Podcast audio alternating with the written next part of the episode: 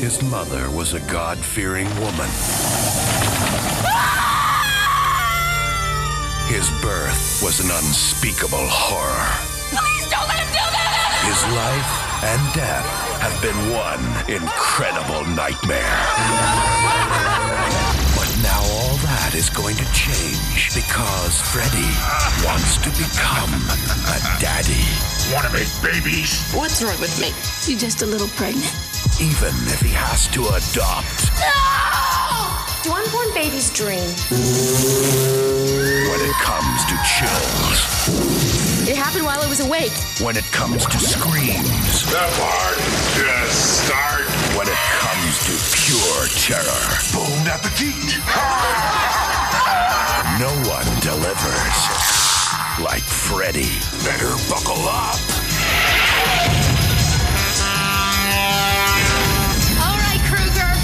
This time it's for capes! A Nightmare on Elm Street five, The Dream Child. No. You're you're fuck you're fucked up. Wow. God damn it. I have all my notes from from I, I'm like Ron Burgundy at the fucking uh I'm Ron Burgundy? To, did you forget to do your how now, brown cow? Your mouth all damn it, and that was so good up to that point. Um, yeah, let me just start over from the very beginning. Okay. Welcome to Midnight Flicks, a podcast dedicated to movies relegated to a late night purgatory. And if you are listening to this episode, you have joined us for our Flixtober series, which we we roll out every October, and this year we have dedicated our Flixtober series to the Nightmare on Elm Street franchise. Tonight's episode being focused on episode uh, movies five and six, which are The Dream Child and Freddy's Dead. So joining me, as always, I should mention, is Adam Walker, who has returned to the Pacific Northwest where he fucking belongs. Yep. Get out of here! I got I got ran out of the Midwest because kicked you out. Yeah, they found out how much of a of a shitty dude I was, or they not not that they found out, they remembered. Like, we ran you out one time, and then you come crawling back. A la Freddy, me and the rest of the P T A got together, the punk the the punk P T A, and we ran you out of town for mm-hmm. molesting our. our children. Get out of here. So, but I will return, just like Freddy. Just never like quite, Freddy. Never quite completely dead. No, no. Uh, you'll have nightmares about me, and then I'll I will manifest. Well, how was your trip overall? We spent a lot of time together, uh, but detail for the folks at home how your return trip to Indiana was. Well, um, my favorite part was when I, I shit in the bed that uh, is in Pat's guest room oh my. that he's in right now. Daddy made a big mess. I, got, I got a little partied out when we were watching uh, we were watching that boxing match. that, that, that oh, it was that night the the Fury Wilder two uh, Fury Wilder three fight. You shit your pants that night. I forgot. Yeah, I got real. I got real primed up and just shit myself. Um, yeah, it was fun. I actually was like, you know, really happy to be back and catch up with a lot of people. And I, I did most of the things I wanted to do. I was, I was, I was just, I was like running around the whole time. Nonstop. You were. So, You're, so much, so much. So I was so busy that when I got home for like a couple days, I still felt like I had to get up and run around town. Yeah. And you didn't have to. Didn't have to. Well, I did. I actually did. As soon as oh, I got wow. home, I had, to, I had to go right back to doing things here. So, you know what they say? No, no, re- no rest for the the, the dummies. No rest That's, for the idiots. I think you nailed that. That's exactly how it goes. Yeah, you were yeah. Uh, you were a busy little beaver, a bushy little beaver over here. Uh, I, had you know cram, I, I had to cram six years worth of shit into two weeks. Yeah. And I think you did a, an effective job of making everyone felt cared for and worthy of your time.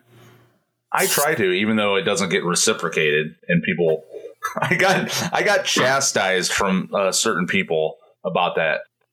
They, they said, well, you know, if other people aren't making the effort to keep in touch with you, why, why do you do it? I'm like, I don't know, because I, I guess it's because I care. Well, I it's it's so hard to come back to your old stomping grounds and really spread yourself thin enough to make everyone f- feel your touch, your proverbial touch. So never feel never feel bad for the amount of time allocated, because as long as you're doing your best, you know, people can fuck off if they felt like um, they didn't get enough. They didn't get their pound of flesh, as it were. No, this is how, this is really what it comes down to. I just like rubbing it in everybody's faces out there how much cooler I am than, than them. Mm. Mm-hmm. Yeah. And we Hoosiers love hearing that. The coastal elite. We're a humble. We're a humble people. So anyways, but yes, and we had a good time. We, we got to spend lots of quality time together. That yeah, was nice. It was, it was it was really nice. We have a lovely home and a lovely family. Well, thank you. That that's that's actually very sweet, and I appreciate it. Um, and I appreciated our time together. It was uh, it was lovely. It was good. Well, as they, you know, you said as they say, no rest for the the dummies. As Bruce Dickinson would say, uh, "Bring that daughter to the slaughter." So saith. So saith Bruce. So saith Sir, Sir Dickinson. Sir Dickinson. Which is my terrible segue into um, Nightmare on Elm Street five, the uh, the Dream Child. Um, do we want to try to get into this nutty, there's meaty little nugget of a movie? Well, off the top, because yeah. you did bring up that song. One, I don't remember hearing it in this movie. I've never remembered hearing it. Yeah. So for anyone who did not understand my reference, um, the the soundtrack, which has been very metal forward up to this point, um, reaches a, a peak here with a choking over here with a Bruce Dickinson penned "Bring Your Daughter to the Slaughter," which would later be re-recorded by Iron Maiden. But the version on this soundtrack is is supposed to be, you know, Bruce Dickinson's solo stuff, but nary to be found in the actual movie, which is very fucking strange. It's not necessarily a banger of a track that was like, why was this left off? It's like run of the mill Maiden stuff. But yes, very strange that it just was left completely out of the movie. Also has really no, I mean, has no connection to the, the theme of the movie. There's, you know, unless it's, are we talking about Alice as the daughter? Because it's, a, it's a, about a, a son that's being born. Not, not really sure. Maybe Bruce was given very little information as to what the movie was going to be about, and so he just wrote a generically penned kind of kind of song. I don't know, but yeah, it's strange. But um, that to to start our discussion, that's a good place as, as any to start, because I feel like it's a microcosm of this movie, which is kind of something that doesn't make a lot of sense in the grand scheme of things, which I feel like this movie has in spades.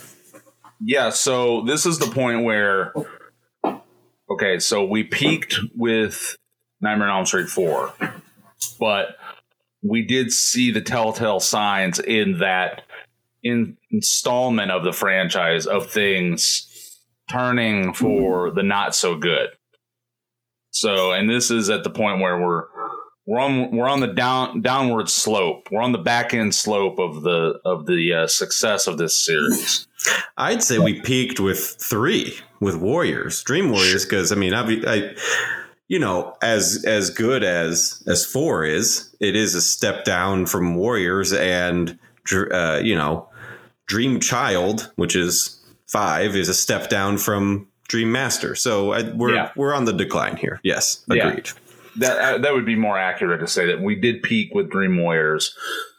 Dream Master is on the on the, the downward slope, but it's still still a, we're still up there. Yeah, it's still um, in terms of, you know, comparing this to other movies in the genre, it's still a strong effort, a fun effort.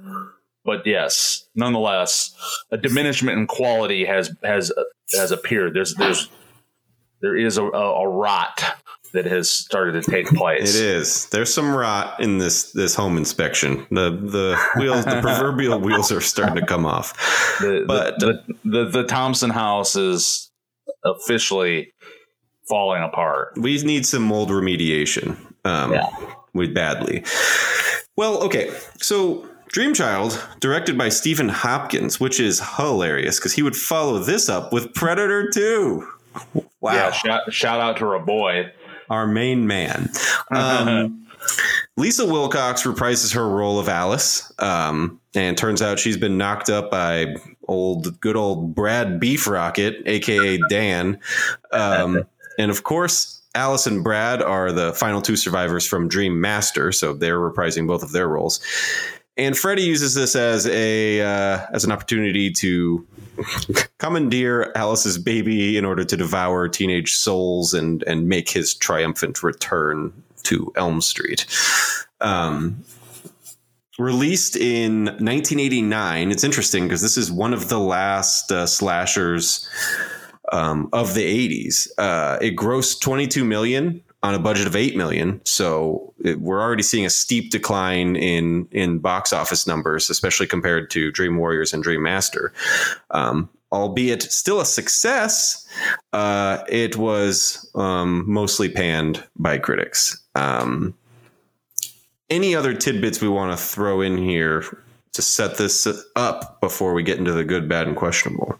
I will say, even though Stephen Hopkins was at the helm, I was very impressed to not really recognize any hints of racism in this. So I'm glad, like, yeah. he got that out of his he got that out of his system with Predator two. Well, yeah, maybe it was all coming to a head here because Predator two comes out in nineteen ninety, and this was released the summer of eighty-nine. So, like, I mean, he went straight from this set to the back lot of his L A uh, set for that yeah. racist fever dream of a movie. He went straight American History X. After yes. That. Yeah. He shaved off his white boy dreadlocks and, and said, "This means you're not welcome," and pounded his, his chest tattoo. Um, okay. Well, um, let's get into the good, the bad, and the questionable then.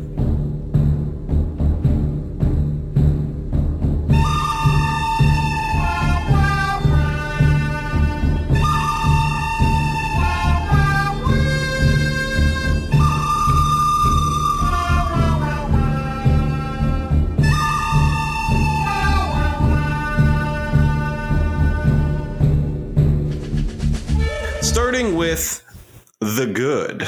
Um... I'm just going to throw it to you because I'm going to be really honest here. Don't have a lot of good. I really hate this fucking movie. Like, a lot. Yeah, so but I do have good, but I I want to I want to toss it to you. To I I I want you to get the creative juices flowing here. Right. So as we had mentioned with the previous episodes, with each uh, installment of, of the franchise that we discussed with those, we generally had what we would call a bloated good, more or less, or maybe more of a like a I not necessarily a bloated bloated good with all of them, but like a mostly good with a lot of questions and not a lot of bads. Here, though, that's where I feel like um, it's going to be a little bit of an of inversion of that. Yeah, we're not going to spend a lot of time in the good, so no, it, it's uh, we might as well get like the three good things out of the way, I guess. Well, one thing for sure that stands out with this installment, even almost to a certain extent more so than the other ones for me, is the set design is amazing. I really, really think that the the set design overall for this movie is something else. It really, you know, at least that much pulls you into the movie. So off the top, that's what I'll say. And I think um, good, because I, I did not necessarily put that in my good, but that's a good observation, because I think actually Stephen Hopkins will use this set dressing uh, capability of his and actually use it to good effect in Predator two, because I think Predator two has really cool set designs too, like that grandiose like top floor apartment complex that like that dude gets that murdered in and stuff, the subway uh scenes in Predator two. There's lots of really good um set design in Predator two as well, so maybe Stephen Hopkins, that maybe that's his bread and butter. Yeah, for sure. So that's definitely good. um What I will say about this is this kind of ties in with the overall atmosphere of the movie. There is like this interesting atmosphere that pervades the movie. And I felt like this is the most almost psychedelic and surreal of the series. That was another thing that I kind of got the impression of. Like, there's some pretty trippy kind of moments. A lot of like, especially with like, you know, the instances of Alice entering her womb and kind of transporting into herself. So it's it's got this otherworldly aspect to it that I feel really could have been utilized more to make it a really... We talked we talked about how the second one in the series is very interesting because it's it's a swerve in certain ways. And I feel like this one had a lot of potential to also be a, you know, one that swerved in a different way, but they couldn't quite make it all work together. But that being said, there is that aspect of it. Again, the set design mixed with some of the scenes gives it that surreal, hallucinogenic kind of feel to the movie. I don't know if you picked up on that at all. I did. It definitely struck me as as as different. I what I will say is that um you know, I think on paper, this works a lot, a lot better than in, in actual execution, because there's just lots of really cool ideas that fall flat. And I mean, they just didn't have the means to shoot them. Like the uh, the ultrasound scene is like cool, and then it ventures into bad like very quickly. Um, and it's like conceptually cool. It just doesn't seem like everything has a good setup and then just falls flat. Um, I think this was on my good. There was a lot of fun practical gags unrelated to deaths in this. This is not a death heavy. This isn't like a very fun Freddy death movie, but there's a lot of really fun gags unrelated to that. The Freddy fetus is fucking great. It's like a callback to like It's Alive and like, uh, uh, you know, in is it in The Fly or The Fly two where there's this really elaborate growth? No, it's in the original Fly where there's like she has that nightmare of giving birth um, to like that th- fucking gross fly baby or whatever. Lots of really fun, uh, disgusting fetus stuff, especially the Freddy fetus specifically.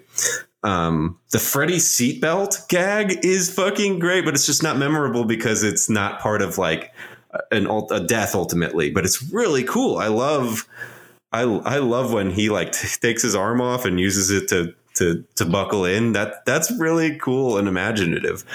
Um, Freddy and Alice having like this morbidly deformed conjoined twin bit is is fucking great, and it's it's a callback to to two a little bit when when he's uh like coming out of who's the guy in two now I, his name slips my mind, but Jesse Jesse thank you yeah when he's li- literally is coming out of Jesse, it, it's a little bit like that. Um, and also all of the soul kebabs, I had no other way of describing it, the soul kebabs that are like ripping their way out of Freddy's back, all of that is tight. It's all really cool. None of it has to do with like elaborate deaths or anything. It's just cool shit that's in the movie. Yeah, I was going to comment on how how few deaths there really actually is in this movie. Yeah, so, so let's let's do our death litigation now. We might as well, right? Yeah. So right off the bat, well, and this kind of ties into the good. I do like the death of Dan, or you know, Dan transforming or metamorphosizing uh, with the uh, the the. motorcycle. I called it uh Dan's uh Tetsuo Iron Man death. Yeah, absolutely. There's aspects of it that are pretty cool. The thing is, there's a lot of this where it's it's like you said, it kind of could be cool, but then it, it has a tendency to kind of more or less kind of go into being like corny cornball. So it, you know, it's like with that, it's like it kind of almost pushes a little too much into the cornball, but I do like it overall. But yeah, so there's that. And that's like right away. Dan dies almost immediately. So we got him. And then we have Greta's force feeding death. We have Greta's death. And then we have the comic book dude death. Mark's, Mark's, death. Uh, Mark's comic book death. And that's it. And that's, it's Dan. That's it. Dan's motorcycle, Tetsuo Iron Man death, uh, Greta's force feeding death, and Mark's comic book death. I don't even in relation to those other. I, I think Dan's Tetsuo Iron Man death is fucking awesome. Mark's death is one of the worst. It, it's fucking dumb as shit. But even comparatively, I still would put Greta's force feeding death like maybe just right behind the cockroach death. Cockroach Hotel death in terms of my personal favorites. I that that uh, force feeding death is stands alone in my good. Not only just in my good, it's like the great the the greatness, uh, the greatest thing about this movie that stands out to me every time I watch this. I always look forward to that scene. I, I love uh, that's my favorite death in this movie. It's not mine. I think it's kind of meh, honestly. Really? Wow. Okay. Yeah, and I think there's. There's something going on with the pacing and the direction of this movie that makes a lot of what could be better, like not impactful at all, or just kind of off. Oh, well, and you don't get any arguments from me in terms of in terms of that. But, as, yeah. you know, as a standalone death from a like creative standpoint, I I really like the like. bloated paper mache cheeks as he's like continuing to feed her, and and his whole chef gimmick is is is fucking irreverent and great, and it, it's it's classic Freddy, and we don't get a lot of that in this. Right, for sure. There could be more fun Freddy, and there's not. It's like with this, I think they were having a hard time figuring out if they wanted this to be a serious movie or lean into the the funny, irreverent type of Nightmare on Elm Street that, you know, had been working up to this. And sometimes when you're like, when you don't shit or get, it's like a shit or get off the pot thing. Like you're kind of towing the line because you don't know which way you want to go. Then you don't do either well. So like you didn't do serious well, and you didn't do like irreverent well, because you did, you paid too much time like kind of toeing the line between the two, so like neither one is done with any sort of great proficiency, and so you get like this kind of meh movie. This is like this, you know, it's the fifth movie in this franchise. We're running out of fucking ideas as to as to why to bring him back. This idea of him using Alice's pregnancy as a return is cool conceptually, but again, in a, it just they didn't execute it properly. And it, it's a it's the middle of a in the middle of a I guess it's towards the back half of a movie franchise that's running out of ideas. And, it, it, you know, it's just running out of gas. The, the whole franchise is. Yeah. And so, you can see uh, it, it manifests itself in the movie. I mean, it, you know, we're watching it twenty-five some year odds later. And it's like, yeah, this is this is just the last last gasp of a franchise. Yeah. And honest. Oh, I had one other good. There's not a lot. I have one other. we get oh, a real yeah quick, yeah I'm with you. We get a real quick cameo of not only Eric Singer, the former drummer of Kiss, mm-hmm. but Ted Nugent, mm-hmm. which is that could be your good or bad. It just it really doesn't. I uh, I'm so I'm gonna get canceled for this if if I haven't gotten canceled yet. Big Nuge fan. I'm a big Nuge fan. I, mean, you can I, do, I, I, I don't know.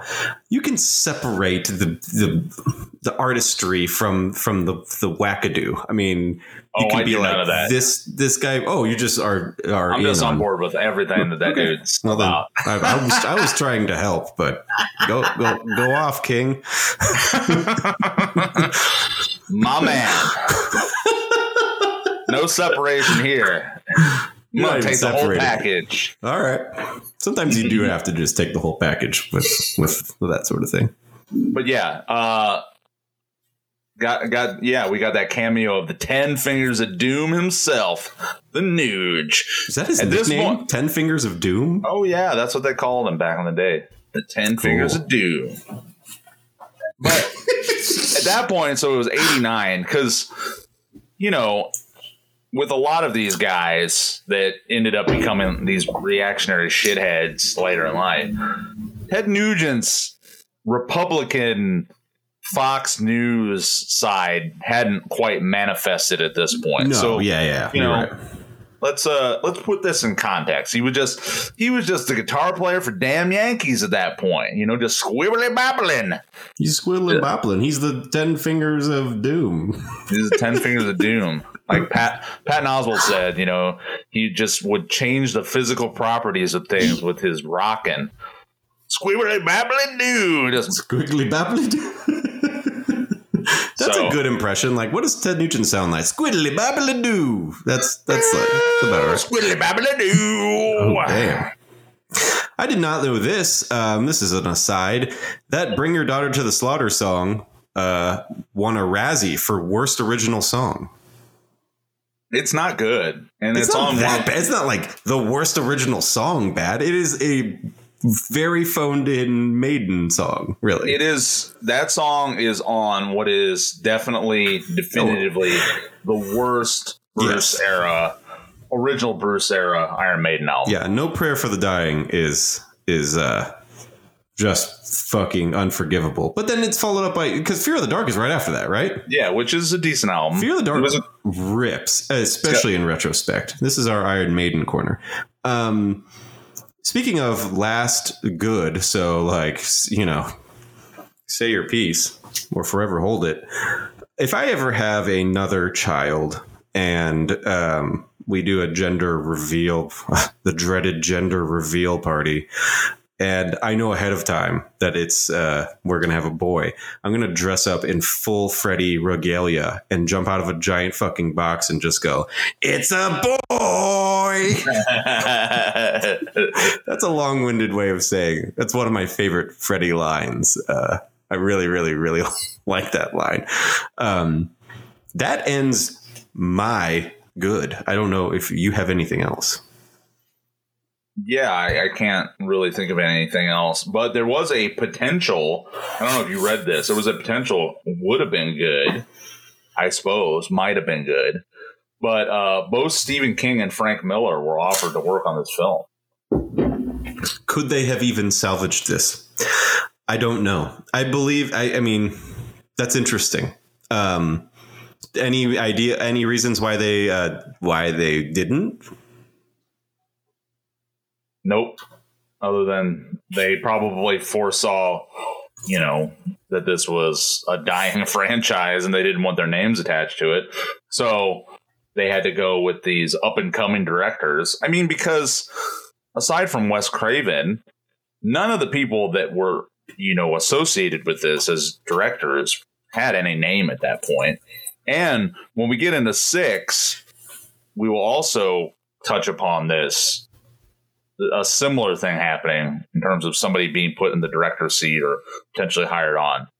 Yeah. But I, I would, I would assume that's it. I think what I read was Stephen King was asked to direct and Frank Miller was asked to be the screenwriter. I'm not sure, but um, that'd be, yeah. I feel like that would have still been really bad because Stephen King has only directed one movie up to that point. And it's the, The the cocaine most cocaine fueled nightmare fever dream of, of all eighties movies. Different kind of nightmare. Nightmare. You beat me to it. You always do. You win. You always do. um, yeah, that is the uh, uh, the end of, of the good. If we want to just move in. The, by the way, we're talking about Maximum Overdrive when. You know, we're referencing the only directed Stephen King movie. So, which I don't know what you're talking about is awesome. No, oh, I love Maximum Overdrive. Yeah, I just, you know, I'm not always I'm not always up for doing a bunch of key bumps uh, in order to get ready for a movie. But I oh, will. I did have I did have one good, a real, just a a, a detailed, a, a specific detail. Good. I like it when Freddy gets impaled in the mouth with the pool skimmer. Oh, yeah, that's fine. It's good. You're right. I'm really I'm really trying. You don't have to. We can just move to the bad. I'm trying to scrape. I'm scraping through this, this list. This isn't like a, a good friend of ours that we're trying to like build up in retro. Like, we don't have to. Let's move on then. The bad. Um, I brought this up in our Dream Master discussion. Um I didn't buy Lisa Wilcox as a viable final girl. And lo and behold, the franchise doubles down on that and brings her back for round two of Alice. Um, Nancy didn't get this much screen time up to this point, nor did Kristen. So it's absurd to me that Alice would get this much leeway with the franchise. Um, yeah, it's just like, what, what the hell is going on here? Uh, why, why are we getting round two of this? You know, they bring back Kristen to die, um, and Nancy is brought back to die as well. But so Alice, why, why couldn't they kill this bitch off? At least, yeah, like it, it just seems crazy. It, it's really weird, and you needed another death anyway. Oh, I did have another kind of good. No, we're not going back to the good. No, no, go, no, go no, ahead. No, no, no, come on. Just, especially for you to say like the pool skimmer scene was cool. This one's real. This one's real weak. This is another like, just scraping. Uh, but I why? Did like, for what reason? Go ahead. I did like that they they made Alice's dad somewhat more sympathetic in this one. That's he's, a bad. That's a bad. I want the raging alky. I don't want the. I want the like drinking bloodies before work, dad. I don't want this. A A dad. This sucks. Look at Sopranos when Chrissy has to go to A A. It's like, damn it. I want him just doing heroin, fucking losing his mind. You don't like that he's he's come around. He's a good, supportive, sober dad now. He's okay with his daughter getting knocked up when she's seventeen. Maybe that's what the reference to that song is. He's bringing the daughter to the slaughter. Uh, yeah, I have no idea. Um, but that's a good segue, nonetheless, into bad parenting uh, part. Uh, well, this is five, so part five. Um, Greta's mom having a bunch of predator industry people over to buy and sell her daughter at dinner uh, is par for the bad parent course. Um, Did that did that dinner scene remind you of the Beetlejuice like Deo sequence? It didn't remind me of that, but it did. The, the whole that whole aspect of it, like Greta's mom, where they really were playing up the whole "Woohoo, I'm a highfalutin, high society lady" thing was really weird, you know, especially at the graduation. We're like, she's like, Greta, oh, Greta, oh, dear, oh, that whole thing. What the fuck? I don't, but, uh, you know, but it, it it still jives with with these the, the awful parents in this movie. Yeah. I guess yeah. so. I mean, I guess they're riffing on that still. Just but. Ba- also just weird, weird, not just bad, but weird parents. Yeah, yeah, it's it's it is very very strange. Um, I, I guess I'm, that I was going to say. Ahead. I guess that just ties into the whole. There's just something very off about this. Not just again that there's this surreal hallucin hallucinatory aspect to it, but just overall the. the structure of the movie, the way the actors are interacting with one another, the way they deliver their lines, it's just off. Yeah. Yeah. And uh, well, you and I are really riffing now because everything you're saying is segueing into my next bad, which is performance wise, Joe Seeley as Mark. What a rough performance. My yeah, God. Well, we got a lot of C-list perform- performances, and notably, nobody came out of this movie, out of this installment, to have any sort of no, yeah, nor should career, they have. No, as far as I can tell, out of th- except for yeah. Robert Englund and Ted Nugent, and Ted Nugent. There was. Dan's dad, who I'm drawing a blank on what that actor is, I feel like he was in other things, but I never saw any of these other motherfuckers in any other movies. No, it's like they're in this, and it's like a time capsule of of, of just this movie. But um, specifically, specifically Mark, it, it's it's like they cut from Greta dying, and it it cuts it cuts straight to like. Mark, and it's just like the most vapid and apathetic line delivery from him. Like, you wouldn't have guessed that his girlfriend was just like brutally murdered. It's, it's so strange that it, it's like his performance also coupled with this this idea that we keep harping on with it, pacing and the way the movie was just kind of structured is fucking bizarro. Mark does not deserve to live as long as he does in this movie. It, it's I know. so strange. We we think that that he's gonna get murked, you know, about halfway, and then he survives. It's a swerve. It's like we're getting more Mark for what reason? For what reason? Why do we need more of this? He should have at least died before Greta, right? Uh, it's, uh, it's so straight. He serves as like the like uh, he serves as like the protector of truth kind of character. Like he's the one that believes um, in Alice uh, and and her story and where, you know, whatever. It's so fucking stupid. Yeah. Well, he uh, you know, a lame ass character gets a lame ass death. So, I mean, I guess that worked out. But they're all lame. Yeah, but he was the lamest and got the lamest death of like the franchise almost. I mean, I, I really am hard pressed to think of a lamer death, even looking forward to episodes we haven't done yet. Yeah, it's just the dialogue is like just very stilted throughout this movie. That's what I just I you know, like. I keep going back to this whole idea. Can't tell what they were ultimately trying to achieve with this movie. They were trying to give it this like gravitas, but at the same time, really make it goofy at some points. And the the twain just never really met in, in a manner like that did with with Renny Harlin, who can somehow pull it off and and make this fun. And campy, you know, but also quote unquote scary to yeah. a certain extent, you know? Yeah. And the blurring between like what's a dream and reality, which we've talked about uh, in every installment so far, it becomes impossible to follow at this point. It's gotten gradually right. more confusing as the series went on.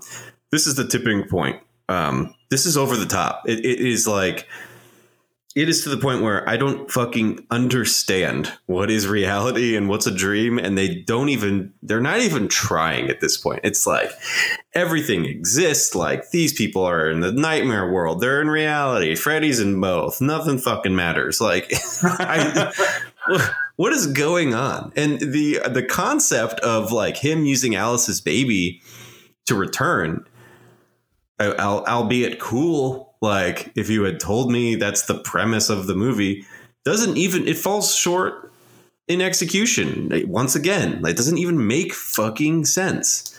I, I I don't get it. Why is he using?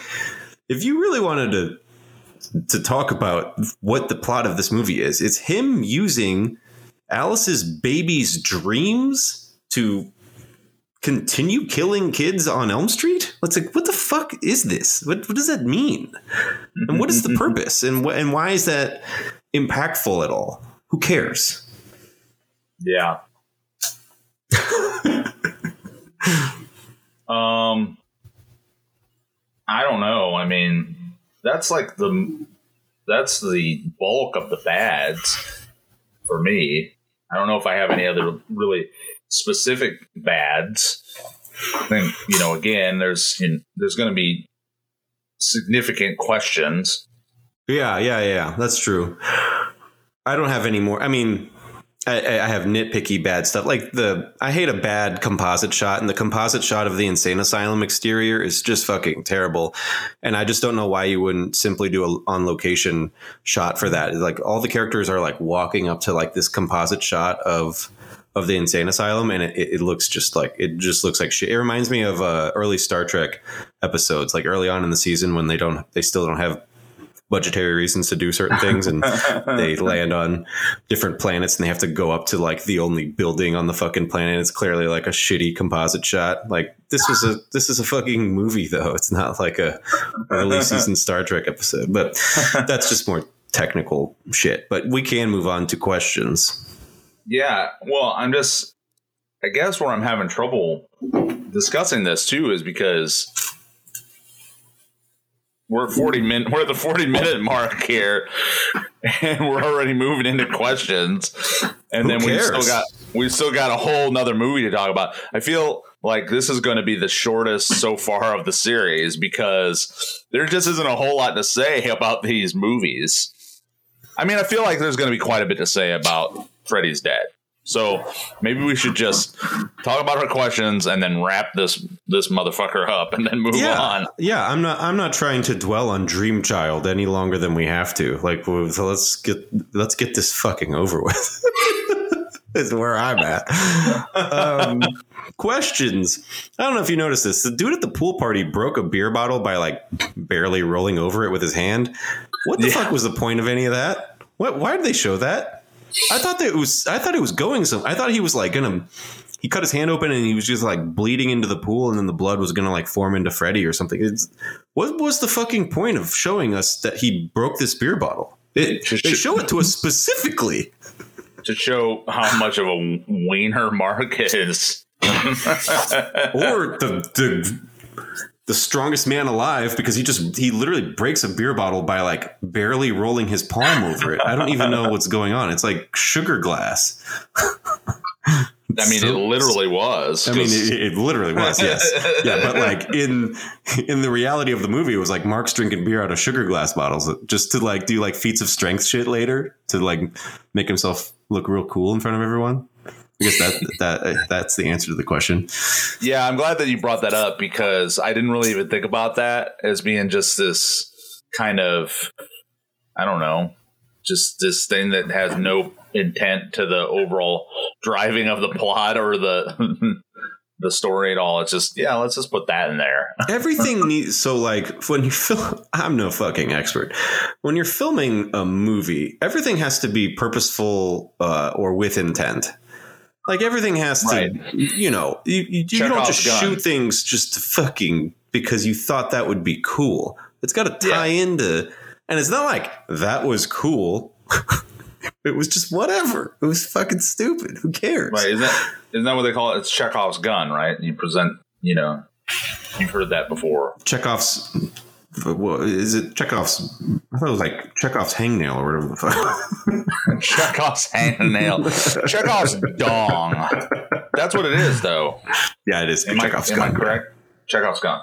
Yeah, yeah, absolutely. It's it. It's a non sequitur in the in the plot. Yeah.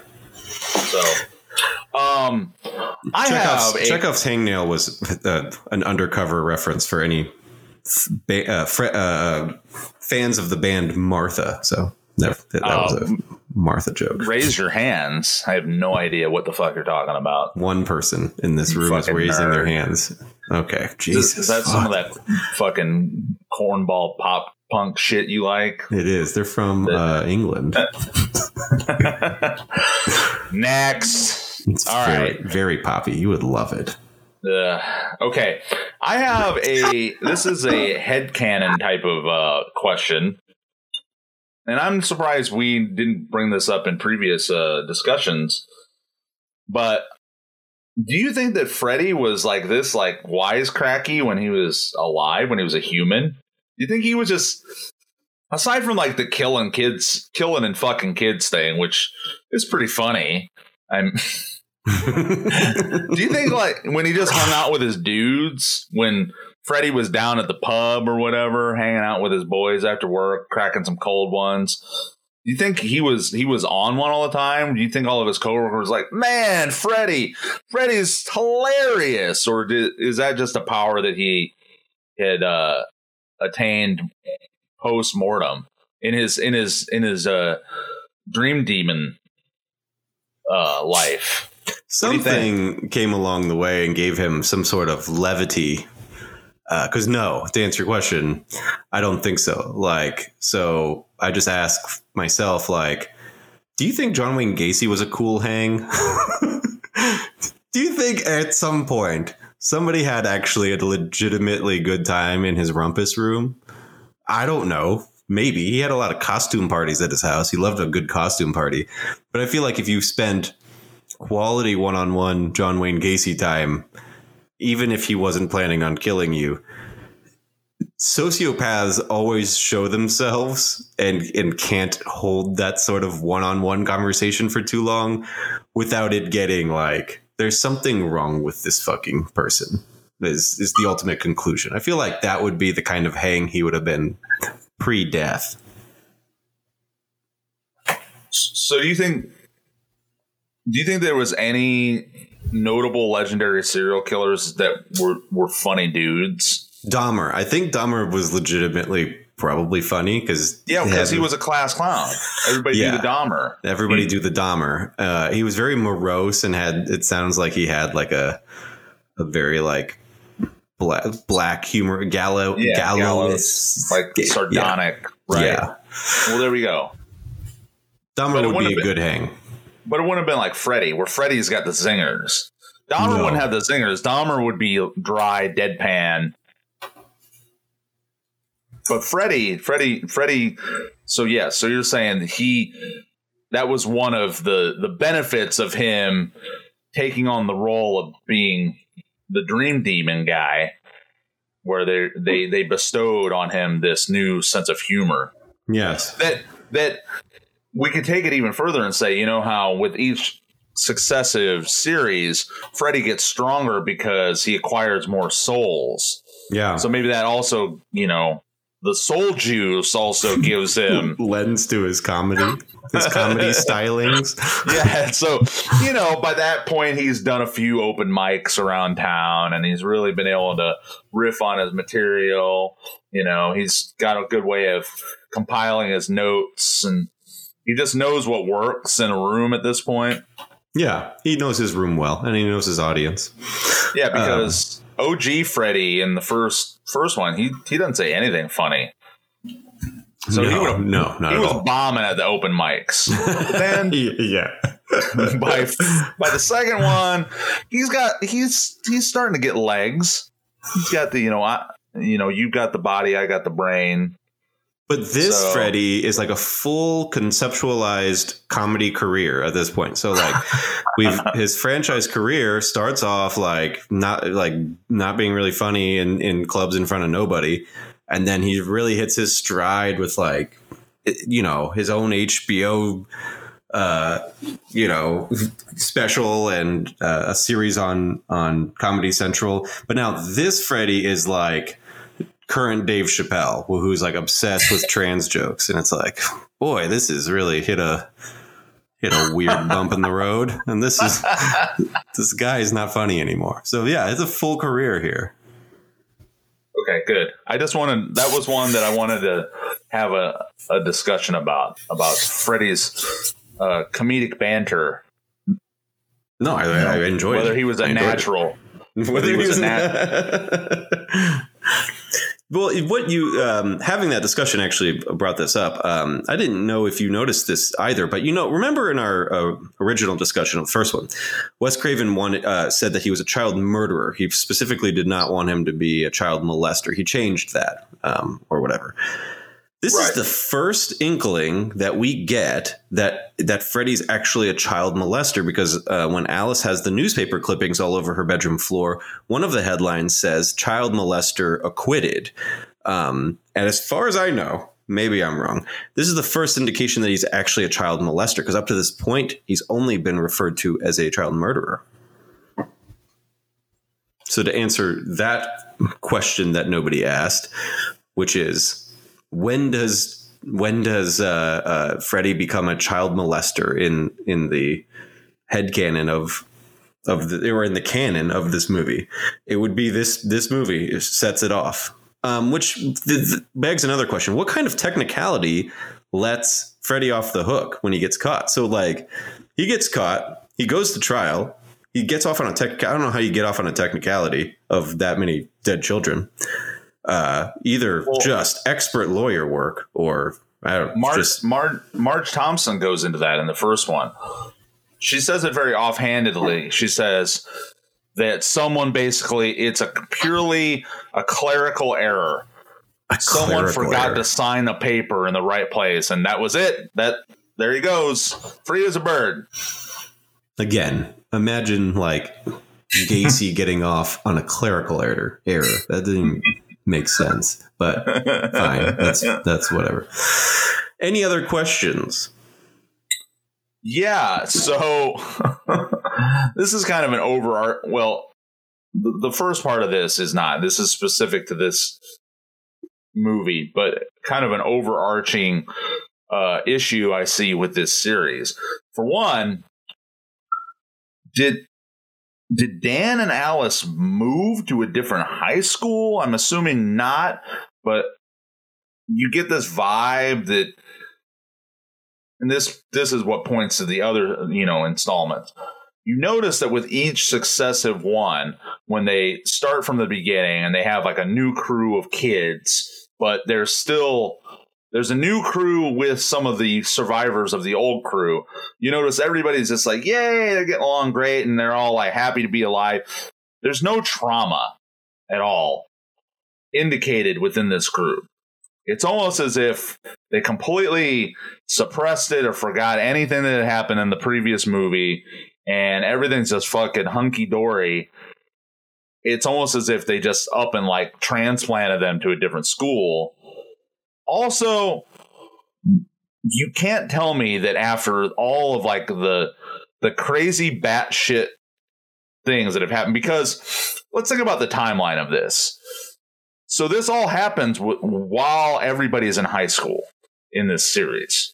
Well, from like, let's say from three to five, everybody's still in high school, because in three, the kids are in the, the sanitarium, but they're in high school, because by the time they get into four, they're back in class with the new crew of people.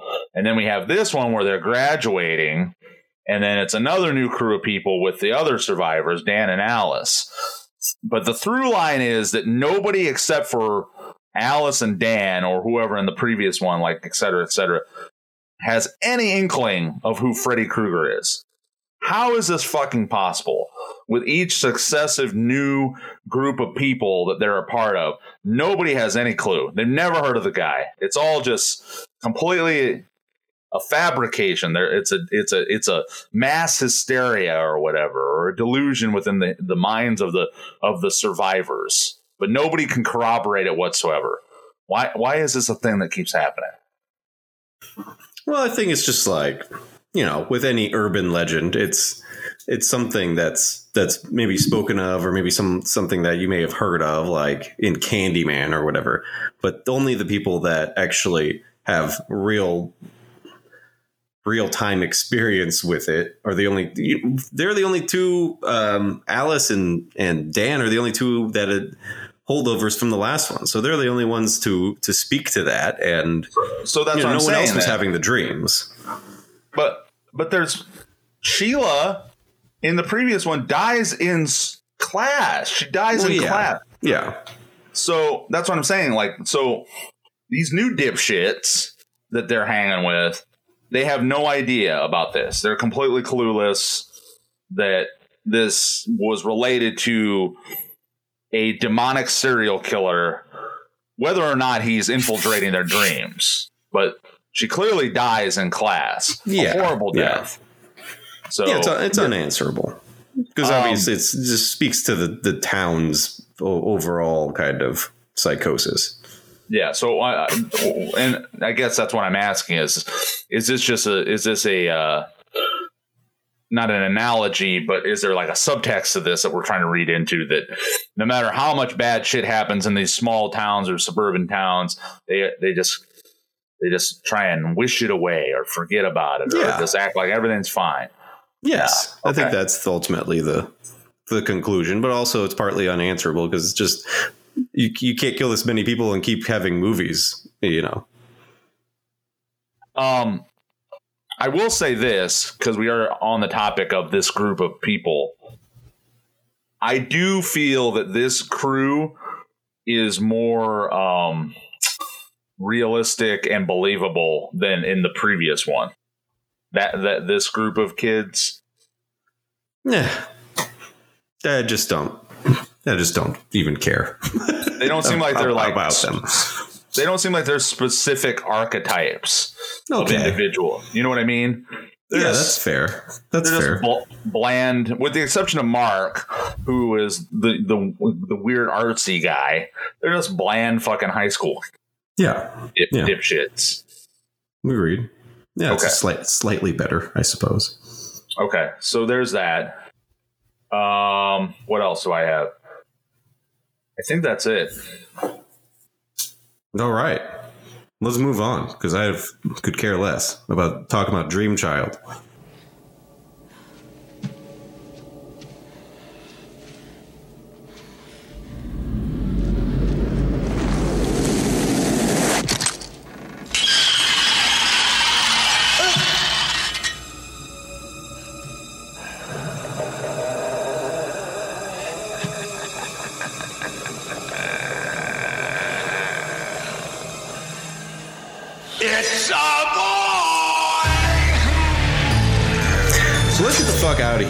Because I don't want to talk about Dream Child. I didn't want to talk about it this long, uh, let alone continue talking about it.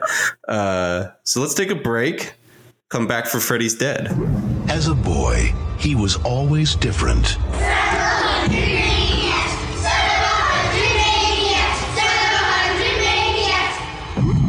No one understood him. You ready for it, boy? It's time to take your medicine. Thank you, sir. No one could control him. Go inside, honey. But now, it's a new beginning. The beginning of the end for Freddy. Every town has an Elm Street.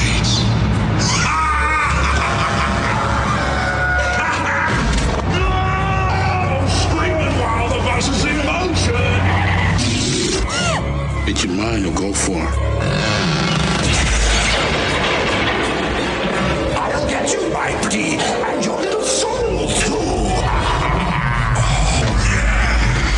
to hit him with everything we got. Now I'm playing with power! We're in Twin Peaks here. Ah. It's gotta be me and him. You wanna live? Maggie, watch out!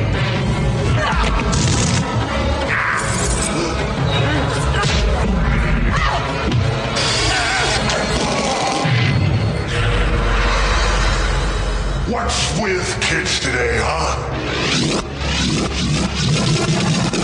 Freddy's Dead, the final nightmare.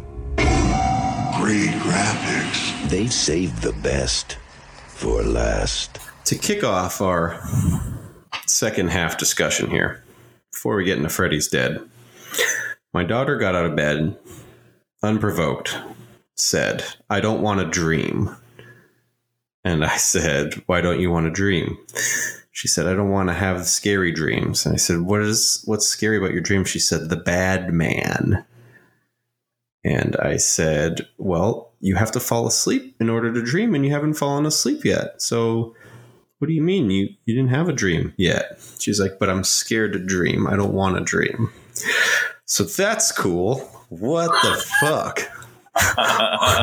Real world applications. To, We're to, actually manifesting Freddy Krueger. We are. We are. She's the dream child.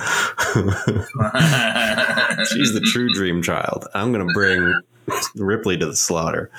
Um, Freddy's Dead, though. Let's shake off the bad juju of Dream Child. Leave that in our rear view mirror. And then drape some more bad juju on a, a whole, a whole nother just metric shit ton. I'm well. I'll, I'll hold. I'm not trying thoughts. to foreshadow the discussion at all here. Yeah, not trying to preface this. I'm not trying to color or bias this at all. I'm just saying. I'm I I have thoughts that I think may surprise you. So wow. This was New Line Cinema's first three D uh, release, which is interesting. Um, written, di- written and directed by Rachel Talalay in her directorial debut. Um, she's only directed a handful of movies. She and she wrote and directed this. She's probably best known for Tank Girl, um, yeah. which I've not seen Tank Girl, but I know that it's like a cult movie. Um, What's her name? Rachel Petty, or who's the main? No, Lori, Lori, Lori Petty. Laura Petty, Rachel Petty, Lori. whatever. Lori. Lori. Oh yeah, because Rachel Talalay. Anyway, uh, released in nineteen ninety-one, it grossed like thirty-five million um, on a ten million dollars budget, so it fucking blew Dream Child out of the water in terms of, um, you know. revenue in the box office, probably because this was billed as the final fucking Nightmare on Elm Street and Freddy's gonna die and everyone they yeah. needed to get butts in seats, so yeah, exactly. Freddy's, Freddy's gonna die in this movie they promised us, and everyone came to see that, so you know that's probably speaks to why the numbers were so high, and they needed to promise people something after Dream Child, because you could not just roll out another one and have people come come after Dream Child. No one was coming to the movie theaters. Yeah, you couldn't. You couldn't have a, a dream grandchild, a dream, a dream nephew, oh, a gosh. dream niece, a dream dog, uh, a dream breakfast. No more dreams. No more. No more. Uh, uh, uh, a dream rent-a-center sofa. Had, had to pivot to something else. Thank you. Yes. Thanks.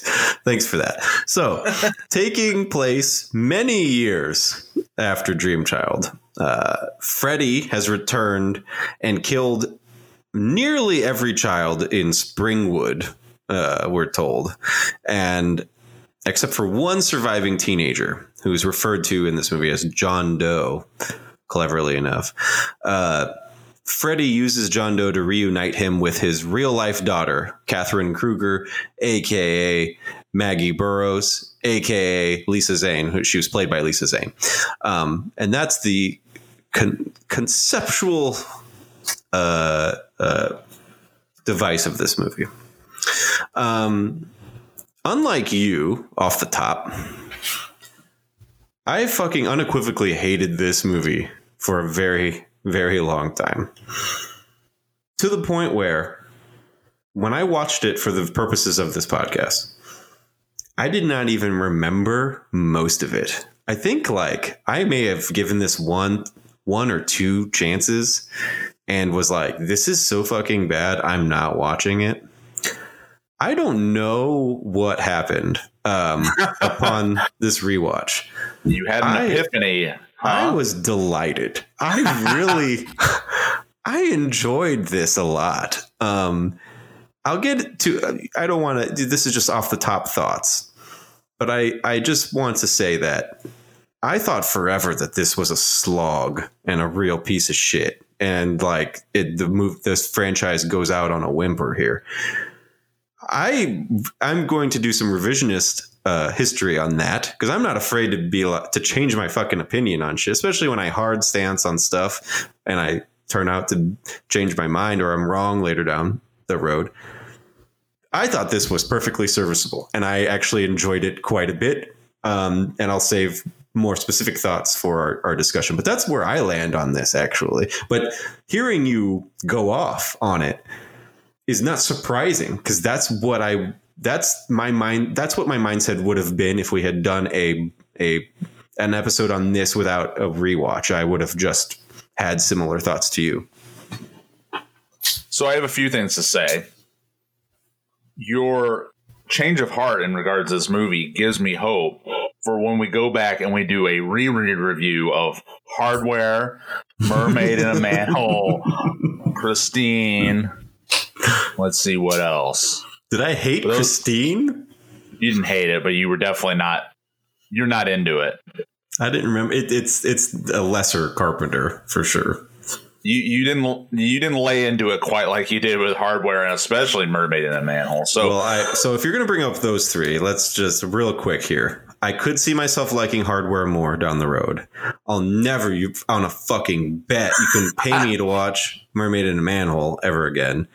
And um, Christine, I I'm only uh, I have only solidified my opinion after having read it, per your suggestion, that the movie is even worse now, in my opinion, because oh. the the book does such a great fucking job of a lot of things that the were not capitalized on in the film. And I think like Carpenter really dropped the ball with with presenting um, the source material accurately in a, in a movie. I know it's very hard, but having read the book made me hate the movie even fucking more. So not, not hate, not hate. I don't want to say that. Christine is perfectly fine, but it is nowhere near as good as the book. And it's a lesser Carpenter movie. I'd, there's ten Carpenter movies I'd rather watch. So there's that. Having said oh, that. You, ah, my heart, it hurts. It, the pain, I said that I would like, I probably would like uh, Hardware upon rewatch. Uh, okay, so... Not so we don't go down too too too far of a rabbit hole with sure that that subject. This is what I will say. Yes, I laid into it at the top, but I will say this.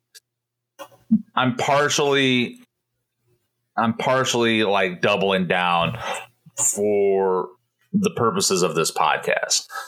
This is what I will say.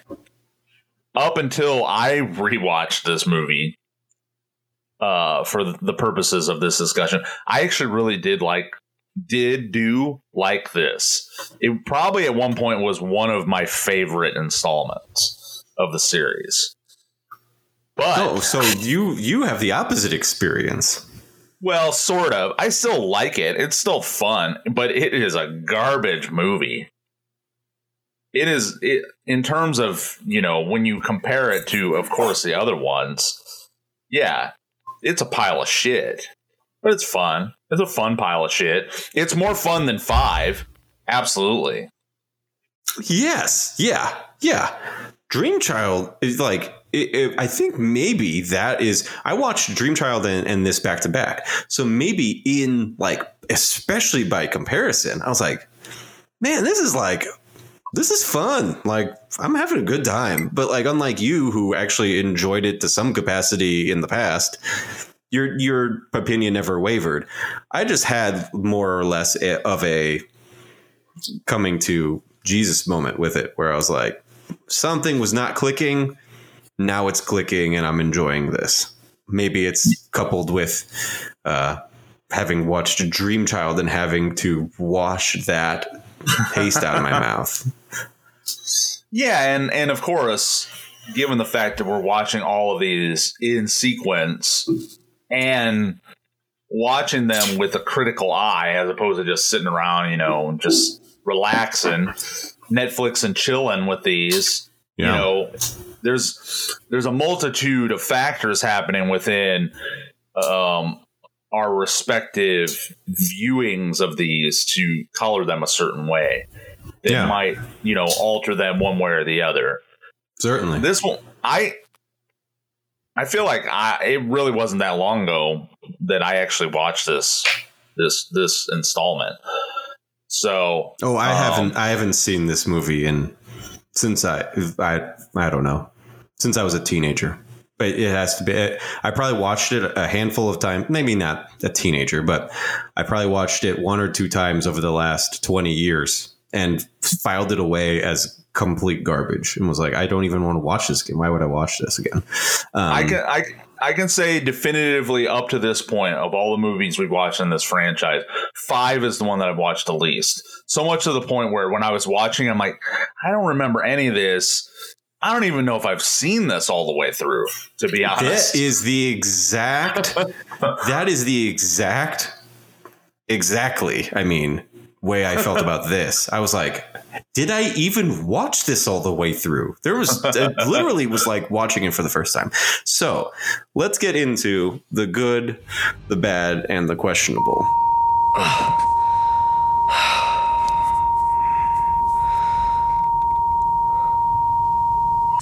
All right, once again, this is your brain.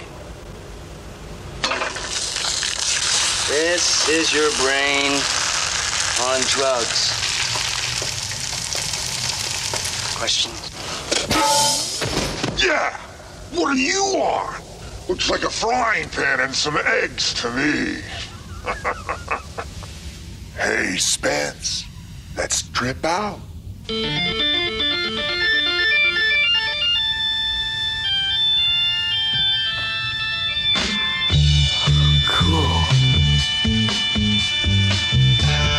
Kicking off with the good. Yes. It's far from perfect, to say the least. I and I can even understand why people were pissed when this first came out. Um, but I just really like the swing for the fences energy of this. I'd rather they have gone out like this than to do another paint by numbers Freddy movie. It it It this is the way to go out. Go out swinging. Go out with taking fucking chances. As as nutter butter of a, a of a you know plot this is. I would much prefer this than another dragging Robert Englund into the fucking makeup uh, makeup room for another slathering of Krueger makeup and him going half-assed through lines for ninety minutes. I would much prefer this than than the alternative. Yeah, I mean, this one goes back the other way. The pendulum swings back to the zany, the zaniness, the campy zaniness with this he's one. Back. Where they, yeah, he's back they, to they, being they, camp. Yeah, they lean heavily into that again, as they did with the, with the fourth one. So, but also they, with they the co- return of of him of campy Freddy, we're also back to some semblance of logic. Uh, Freddy is securely in the dream world, and the, the the the delineation between dreams and reality in this are very clear, at least to me. And for the first time since the first one, really, I think they kind of really do away with this mumbo this this mumbo jumbo gray area of what's a dream and what's not. Like, I feel like they yeah. really put that to bed here, and so it, it allows me to enjoy the movie a lot more because I'm not like trying to fucking do mental gymnastics trying to figure out what's going on in terms of reality and, and dream world stuff. Yeah, you can clearly see, okay, the children or the teenagers are falling asleep.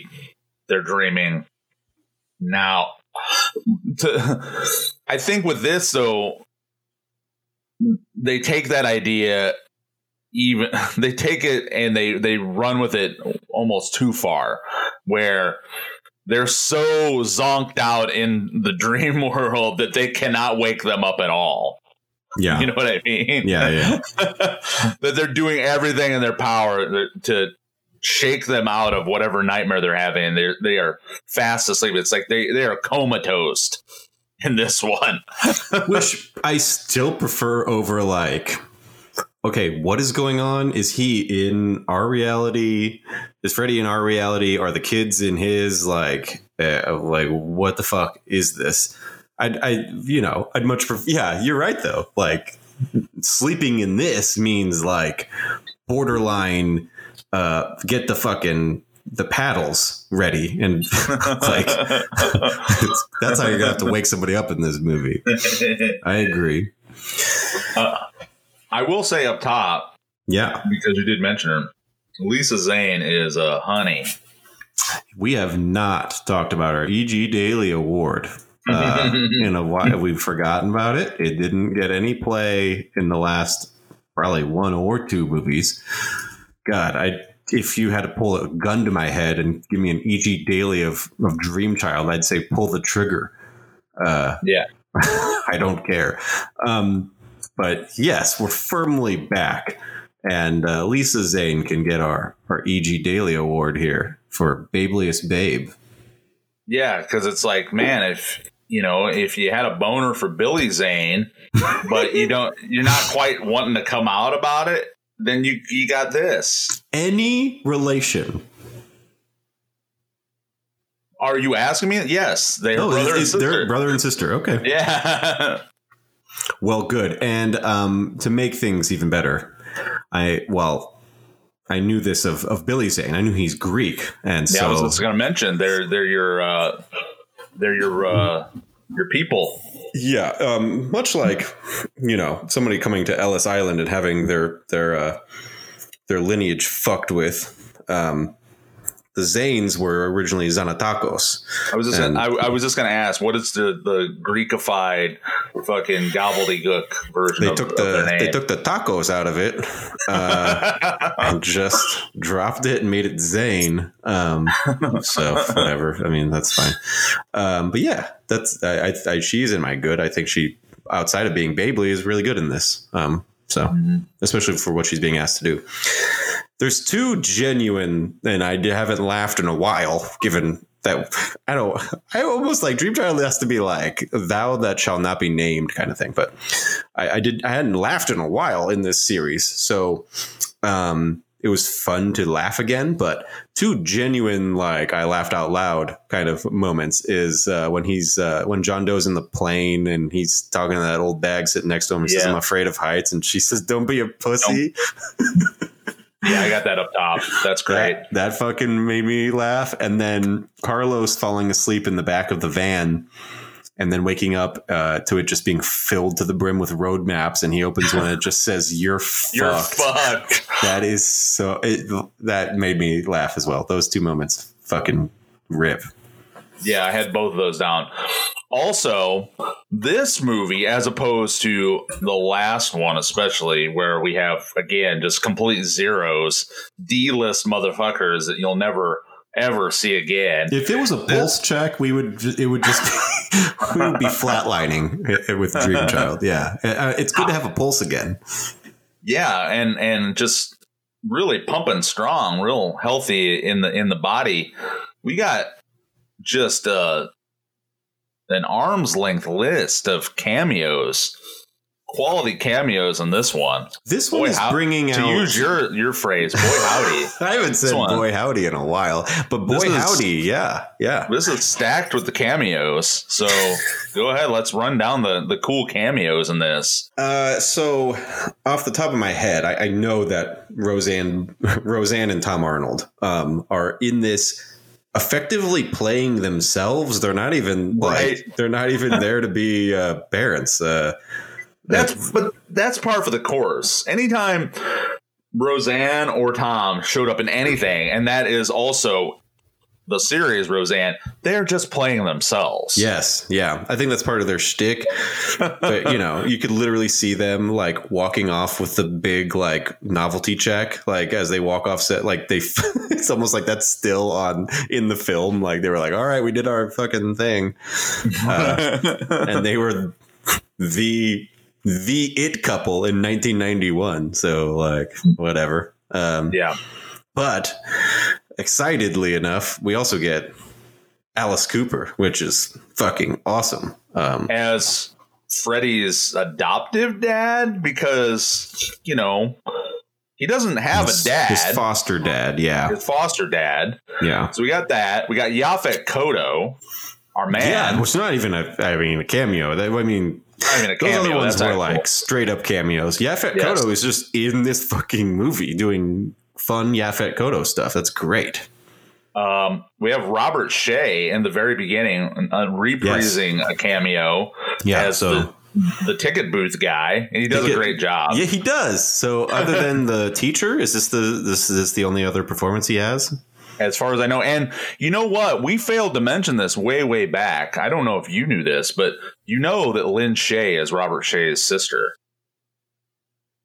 Oh. I I just thought they were married. But, no, okay, that makes sense. Sister. Okay, cool. That's really cool. So we got Robert Shea. We got Johnny Depp. Yeah, I forgot. Yeah, Johnny Depp coming back, and his cameo is really fucking cool and funny. It's like, you know, irreverent. Like he gets. Like basically like Looney Tunes bonked off screen, like in the middle of a commercial. Like I love I love how Freddy interrupts interrupts his screen time. Yeah.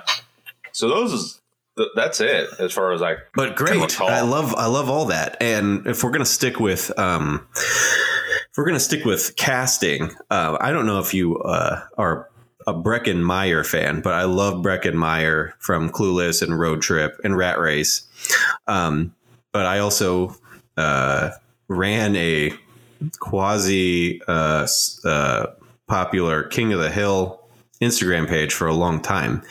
R. And um, I don't know if people know this off the top of their heads, but uh, Breckin Meyer is the voice of Joseph Gribble. So that's I, I love. I just love Breckin Meyer in general. And this has got to be one of his earliest performances. Yeah. So, so there's some casting goods. What else? I have also that um, Nightmare on Elm Street at this point is just A D A approved. And there, we have Will from Dream Warriors, and now we have Carlos in this, so a, a hearing impaired individual. So I'm just bringing it back around. I love it. Love to see the diversity in the cast. Yeah. Good point. Uh, do we want to talk about the deaths? We're going to do a breakdown. We can do deaths, a death litigation, um, which uh, that's a good point uh, or good good time to start, because Carlos's "Lend Me Your Ear" death um, and everything that goes into it. It's very, very fucking elaborate. But I love the like the the needle drop, the dropping the handful of needles death and the nails on the chalkboard and, and all that, the sensitivity to the hearing. I thought Carlos's death was really cool. Um, then we segue into Spencer's uh, video game death, equipped with a Power Glove reference, which nobody younger than like thirty would, would have understood. Um, also, did- which was used completely illegally. Oh, yeah, really? It's, it's oh, a wow. trade. It's a trademark name. They weren't so they weren't they allowed to just, just say it. They yeah. weren't allowed to, to just say it. I don't know if they if there was any repercussions from it, but yes. Did you ever watch the game show Nick Arcade? Uh, no, but I remember what you're talking about. Yeah, so it reminded me of very much of Nick Arcade, which was a, a game show in the nineties where kids on Nickelodeon where kids could the it was a video game. game show, but at the end they could be in the video game and they were like jumping all shittily to like yep. yeah it was it was good. But that his death reminded me of Nick Arcade. Um, and then you have John's uh, skydiving death, which is, you know, it is it is what it is. But again, not not that, not that many deaths. And technically, we also have we have those, but we also had Tracy's dad's death. Hmm. Mm-hmm. Her her uh, her chomo papa. He gets killed in this as well, but and that's obviously all- Freddy's death. We, I guess, and we should. Freddy's death. Yeah, of course. I the mean, most, the most important. I will say this because you did, you did mention it.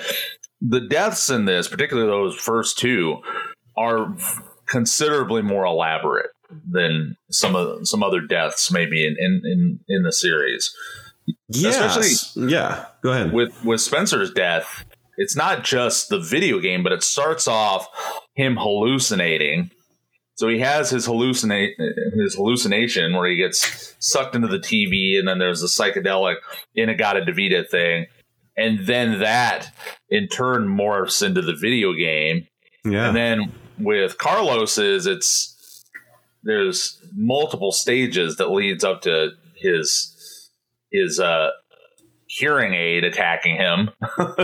Yeah, they, both of which yeah, yeah, that's why it's weird, because they both get incredibly elaborate deaths, and then John Doe gets like a falling out of the sky meaningless death.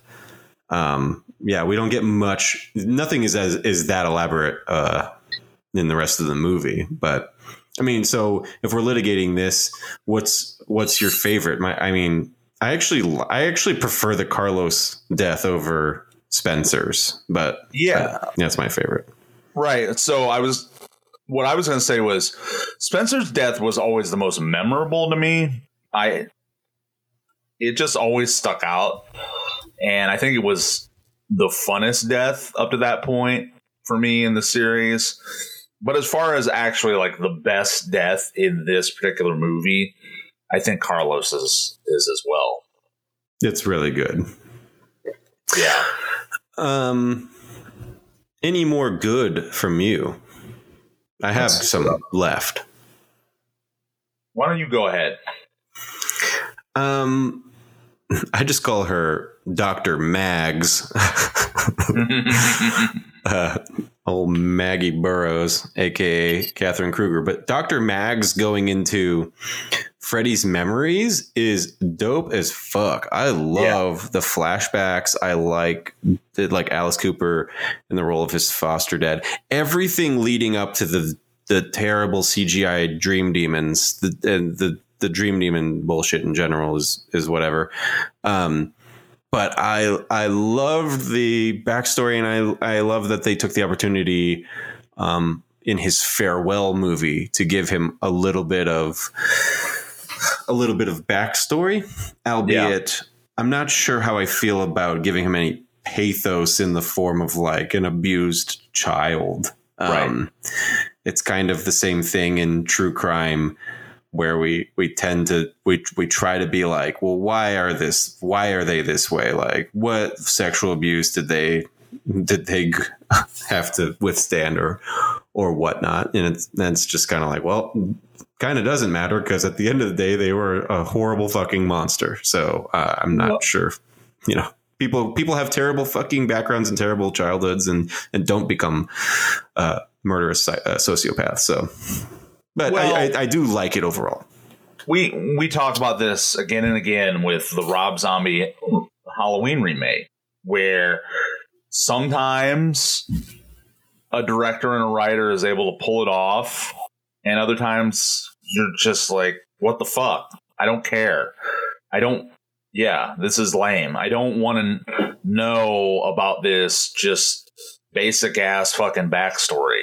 Again, oh, my God. Yeah. Oh, my God. My mom was, you know, a, a fry cook, and my dad was an alcoholic fucking mechanic. And that made me kill people. That made me murder small animals. So, yeah, I don't know. I mean, it's fine with this. I do like some of that flashback stuff, but I'm also kind of with you on it. It's like, yeah, whatever. I like. So I guess to to um, be more specific. I like the way it's shot, and I, I like the placement of it in the movie. I think it, it works. And uh, uh, how jarring it is to have watched Dream Child with, with pacing issues and all that. It was nice to see a movie that was directed by someone with a, a, a clear vision and and knew what they wanted to do with it. And so it felt more purposeful. And and maybe that is akin to the fact that she's also the writer of this. So that, that helps a lot when you're the writer and director, because you kind of know in your head what you want. Yeah, for sure. I have, let's see, probably one more. Um, the fra- the franchise montage credit scene at the end absolutely rules. Almost reducing me to tears, because I love just like all the memories of the of yeah. the franchise. But that Iggy Pop song, Why Was I Born, is a ripper. Uh, we haven't mentioned him yet, but he wrote the the the basically the death song for the movie. And I love that song. I love the montage, and I think it's a great way to go out. I like the montage. We're we're going to have to split on that song, though. Don't like the song. Okay. No, I do not like that song. I thought and the that, song rules. Yeah, I, I just have I have a more extended bad to tie in with that. But well, we can get into cool. the bad if you would like. Well, there's just a couple other ones. I like the uh, the bludgeoning of the uh, bludgeoning with the coffee maker scene. Um, mm-hmm. that, I like that. Yeah. And um. Yeah, I think as far as I can tell, that's it. I like that they used they basically uh, I mean, Nancy should be uh, suing for royalties if she wasn't dead, but they take her fucking plan yes. and uh, to bring him into reality. I mean, they basically take the Nancy plan and and roll right. it out. I mean, I'm sure that's intentional because it ties them ties the movie back around to the first one. But I like the plan. I think it's a great plan. Um, it's so, yeah. the it's yeah. That was in my bad questionable. I'm like, okay, so but you liked it. You you think that that was good that they brought that back. I, I like the callback to it because I I like I said in the first one, I think it's a it's a it's a solid execution. It's like a a real world. Um, plan for a fantastical problem, which I think is cool. Yeah, I like the plan. I think it's good. I guess it's fine. I feel like they should have come up with something maybe different, but no, I, I, no. I whether or not I, they, yeah, whether or not it should have been again, yeah, it's Nancy's plan rehashed. So yeah, I could see how why that would be bad.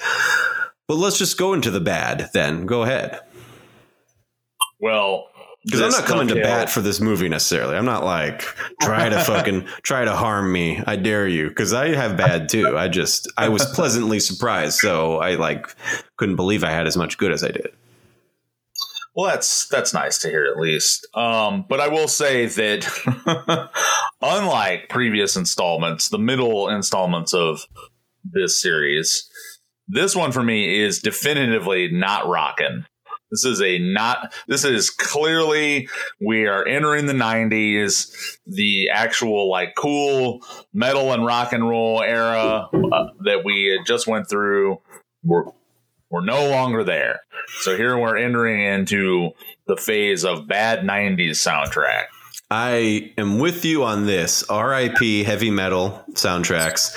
We open with "I'm Awake Now," the Goo, that Goo Goo Dolls song. Uh, it lets you know right away that we are in the Goo Goo Dolls fucking era of this franchise, and metal, heavy metal is uh, ostensibly dead to this yeah. to this franchise musically. We and not now, even I know you don't like that uh, Iggy Pop song, but not even Iggy Pop bookmarking the end of it could could salvage it. Yeah, we've we've entered the not cool, not rockin' timeline of the world that we have continued to be on to this day. And if you're that if you're that fucking guy, and this was a thing for a while. I, I haven't heard this argument for a while. But if you're that fucking guy who's like, uh, you know, Goo Goo Dolls used to be a punk band. It's like you fucking turd burglar. Like, not really. I mean, this song fucking sucks. And it was like right in smack dab in the middle of their quote unquote punk phase. Like, well, yeah, they were they were a punk band for like one or two albums in the eighties.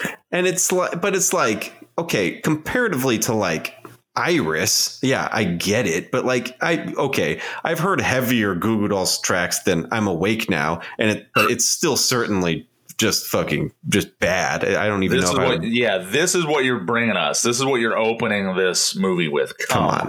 on. Yeah, come on. And come on, guy that's that wants to somehow defend Goo Goo Dolls at a party by saying they used to be a punk band. How does that really? I, I don't care what the fuck they wrote. Iris, I think Iris is a great song. I think I think that's a good song. So I don't even want to listen to their punk stuff. I just let me give me the fucking crybaby bullshit stuff. That's preferable, honestly.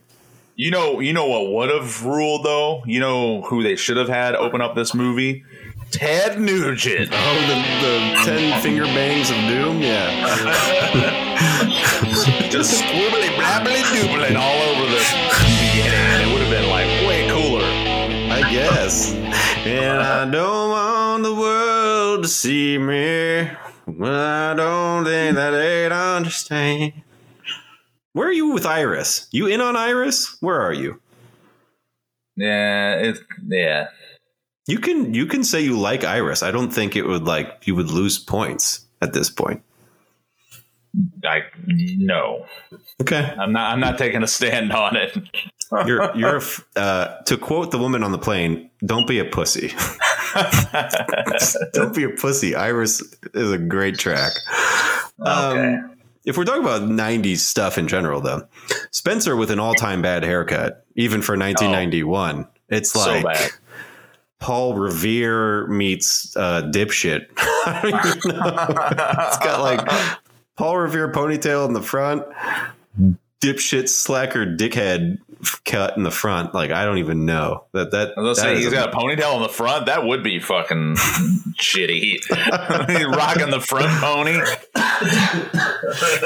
Anything would have been better than what what he has. But yeah, lots of bad nineties. I mean, it's nineteen ninety-one. They don't know that it's bad yet, but just lots of bad nineties uh, costume choices and hair and makeup decisions. I say, oh man, just if you if you knew what you're all were in for, like, they just didn't know. Yeah, I can't fault them because they just don't. They're smack dab in the middle of bad, and they don't even know it. Yeah. All Go right. ahead. I thought you had like a litany of bad. Um. I guess I don't have as much as I thought. Oh, so yes. Uh, I'm sorry, but that ending is whack. That they ended this so shitty. For one, okay, I'm not you like, talked about go ahead. The weird, go ahead. The weird dream demon spermy guys. That sucks. That looks super shitty. And I didn't really even think about this until after, like, I'd actually. Solidified in my brain that this was a shitty ending, but it's because of the, the, their attempt to make this, you know, a three D movie that it becomes all the more glaring that it's the the the uh, the effects that they're using is very they don't pull it off. The uh, and I and I have always thought that about this movie. That was something even when I first saw it, and I you know.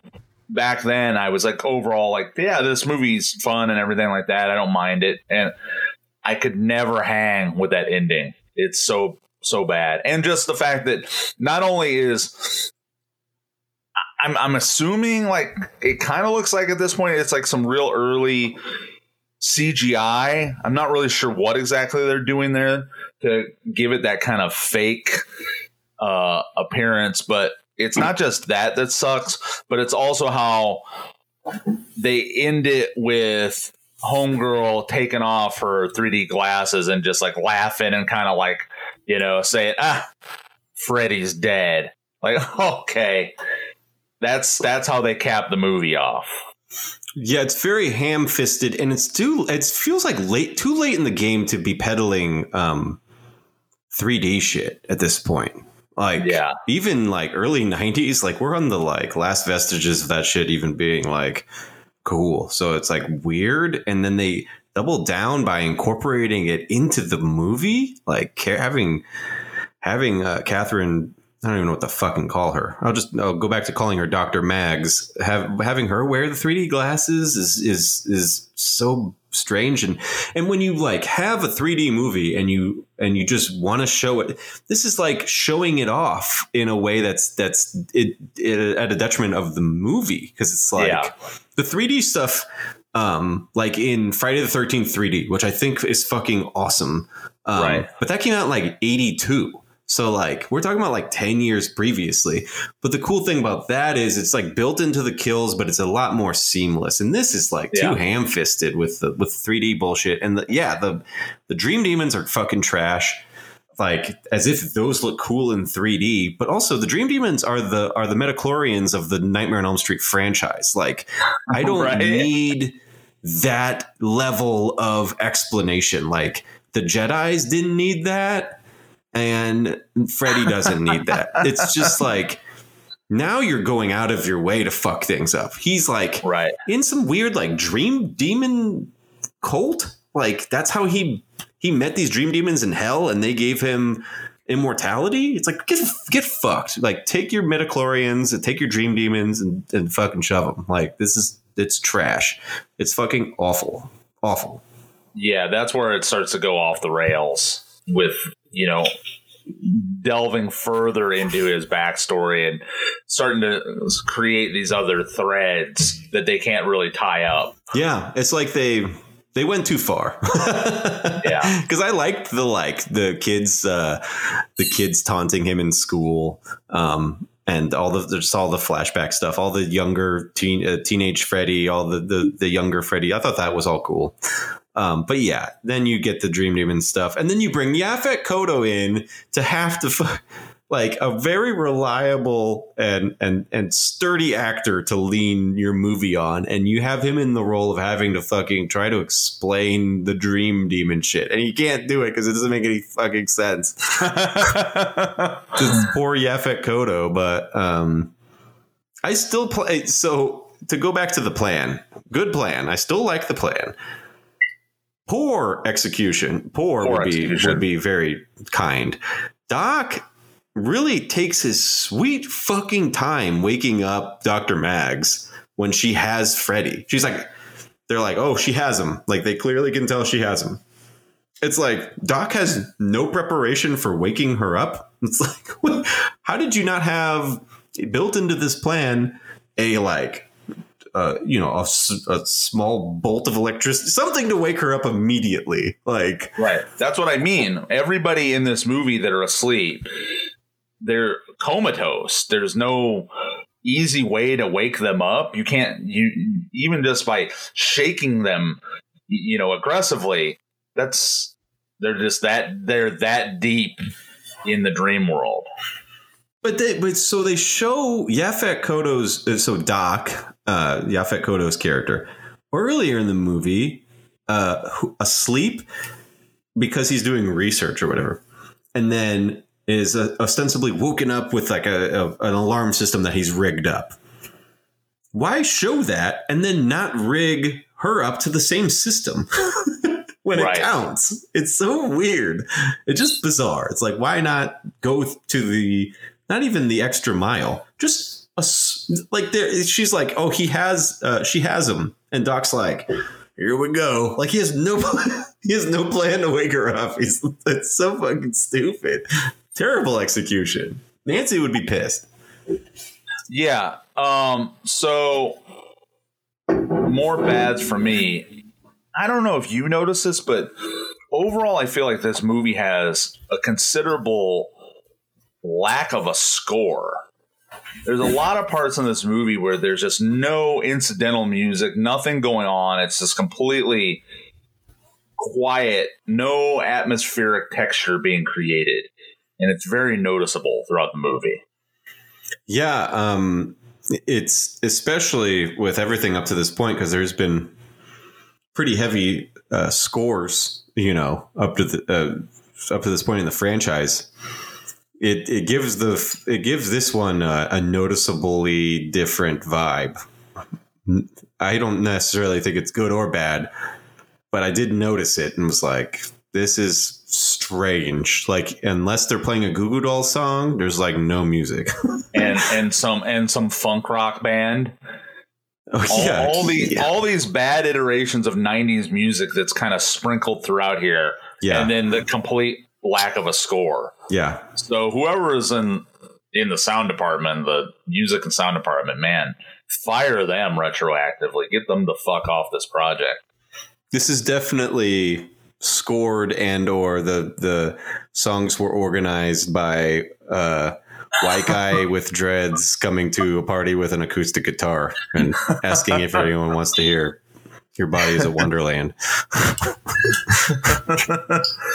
Yeah. Or so, actually more appropriately, him like covering like "Who Wants to Hear I Shot the Sheriff?" Like him doing like Bob Marley covers. No woman, no cry. Hey, come on. Anybody? uh, yeah, so, but I did notice it. I don't know if this is, is a good, but I did want to point this out. Did you make note at all or have any opinion about when they do the flashbacks, the variations on the Freddy glove? That he has a whole room full of implements. Yeah. And, yeah. And he has different iterations of the glove. And those are things I like. I love the tech. Like those are that I call that kind of shit like textured, uh, you know, textured backstory. Give me little things like that. I love that kind of stuff. It's when you start yeah. overthinking it and are like, he ran into these dream demons in hell that granted him immortality for no fucking reason. That's when it goes off the rails. But I love those kinds of little tidbits. Yeah, that shit rules. Um, when, when we open the movie, this is the maybe the worst part of the, the, it, the movie starts off on this on this note, and uh, it, it's it's crazy that it has to recover. He, there's a quote at the beginning of the movie. What's "Welcome to Primetime, bitch," and it says Freddy Krueger. Yeah, they, why they are they quote, quoting that? They quote Freddy in the movie. It's such a small thing, but like the fact that it says Freddy Krueger, like his whole name, it's not, it doesn't say Freddy. It's like, "Welcome to Primetime, bitch," quote, Freddy Krueger. Freddy Krueger from four movies ago said, "Welcome to," or three movies ago. What the fuck is going on? Why did they quote that? It's for the people that hadn't seen that movie. Ah, they showed up for they only showed up for Freddy's death. Like they hadn't seen any Nightmare on Elm Street movie, but they just wanted to see the death of, of Freddy Krueger. I want to meet. I want to meet these people. I want to meet the people out there. Please, please send us a message on Instagram or email us at midnightflixpod at gmail dot com. Um, for those of you that need to know, uh, let us know if this is the only installment of the Nightmare on Elm Street series you've seen, and tell us why. Give us your, your reasoning. Yeah, what I, kind of maniac are you? Well, to well, this is funny that we're tying it around to Lin Shaye, but like Lin Shaye's character in Detroit Rock City is like the type of person that would only see this. Like she would go to see the death of of uh, I think his name's Jam Jam's mom in Detroit Rock City. She would yeah. go to see the death of Freddy because it ends the it ends the, the senseless violence and the yeah. de, the deterioration of our country through right. rock and so roll. She, Yeah, they know for sure all the yeah the, the the last vestiges of the moral majority, the Reagan era people. Yes, they're, they're going. They're, yes, as, they're the only people. They hadn't seen anything up to this point, but they're celebrating they have, the death. Yeah, they have to see it with their own eyes. He's actually dead. Yes, yeah, and they're they dragging bring him back. They're dragging their children who are secretly stoked. They're like, oh, okay, we're going to go see that. It's like, um, I don't know if you made note of this as well. Uh, speaking of the beginning credits, but are those not the longest intro credits ever? I just very, feel like they they just long. don't end. They just very keep long. going. Front and back ended with with very long credit scenes. Yeah, yeah, unnecessary. So as far as any other bads, I think any of the other bad, bads I have at this point were, are more question. Yeah, bads. yeah, so same, move, same here. We can move, move to questions. That. Yeah, absolutely. Okay. Yeah. Um, here's my question. And this goes back to the uh, the not quite following through or realizing this plan to, to get Freddy out of the dream or to dispatch Freddy properly. Why is it this is another instance where the people that are there to get get Freddy, give Freddy what he's got coming to him, it, they have this weird assemblage of just improvised weaponry. No... No heavy artillery is ever used. It's like, okay, we got booby traps, we got nunchucks. We like Yaphet Kotto actually has nunchucks. You, you yeah, see that well, at one point. There's a lot. You're asking a lot of questions. Well, I know you're not purposely doing this, but your your question is eliciting a lot of thoughts in my in my head because there's there's two there's two answer or, or there's two things that this brought up in my head. Yes, one, why why not use why are we using like Nicaraguan guerrilla tactics? It's bizarre. It's very strange. It's not even that. Like Nicaraguan like guerrillas use they use uh, guns. That's true. They use grenades. That's true. Yeah. They yeah, actually yeah. use armaments that are appropriate. They're not taking the knife to the fucking gunfight. This is in spades, taking the knives to the gunfight here. Well, the we got sex throwing the, stars. That's the, so. That's the second part of of your question. I know that there's a they hint at uh, that Spence they confiscated a, a pipe bomb off of Spencer, right? Uh, as if that fucking loser would have been able to figure out how to build a pipe bomb, uh, like he had access to Anarchist Cookbook or whatever. Um, so that's earlier in the movie. But I, one of my questions that I wrote down was, why is there a vast collection of melee weapons at this fucking like child's shelter? But that's the those are the weapons they're using. They're using the confiscated weapons of all of the foster children. Um, but why is there a like vast collection of these melee weapons? Every foster child, like what foster child is being picked up with a with a with a mace or like a, you know, like a morning star. Like, what the fuck is going on here? Like, what foster child has a morning star on them? Yeah. Morning stars, maces. Uh, like, what is, these foster children all have like medieval weaponry, like enough to have an entire cabinet filled with confiscated weaponry. Because at one point, Yaphet Kotto says like, oh, well, the police were supposed to come by and, and grab this shit and they didn't or whatever. But like, it's, it's nuts. Like, all of these foster children are coming in with like throwing stars, maces, like like we got this morning star off of off of Chad. He's such a he's such a precocious kid.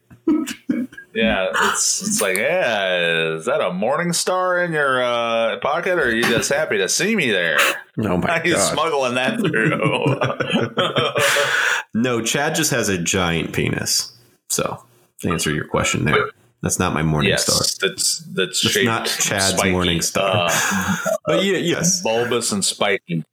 That is my main question is how the why the fuck they have so many weapons. But that answers your question. Like, why aren't they using more sophisticated weaponry? Well, because they're only using the, the weapons that were confiscated off of children. But that that that leads to the next question, which is why is all the weapons Why do our children have? Why do children have weapons, and why are they all uh, Game of Thrones inspired? I don't know. It's so bizarre. It's so fucking weird. Yeah, but yeah, luckily they had that pipe bomb because otherwise they would have been fucked.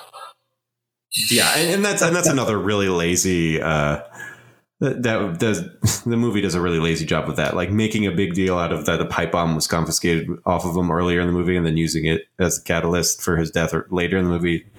That just that's just kind of fucking lazy.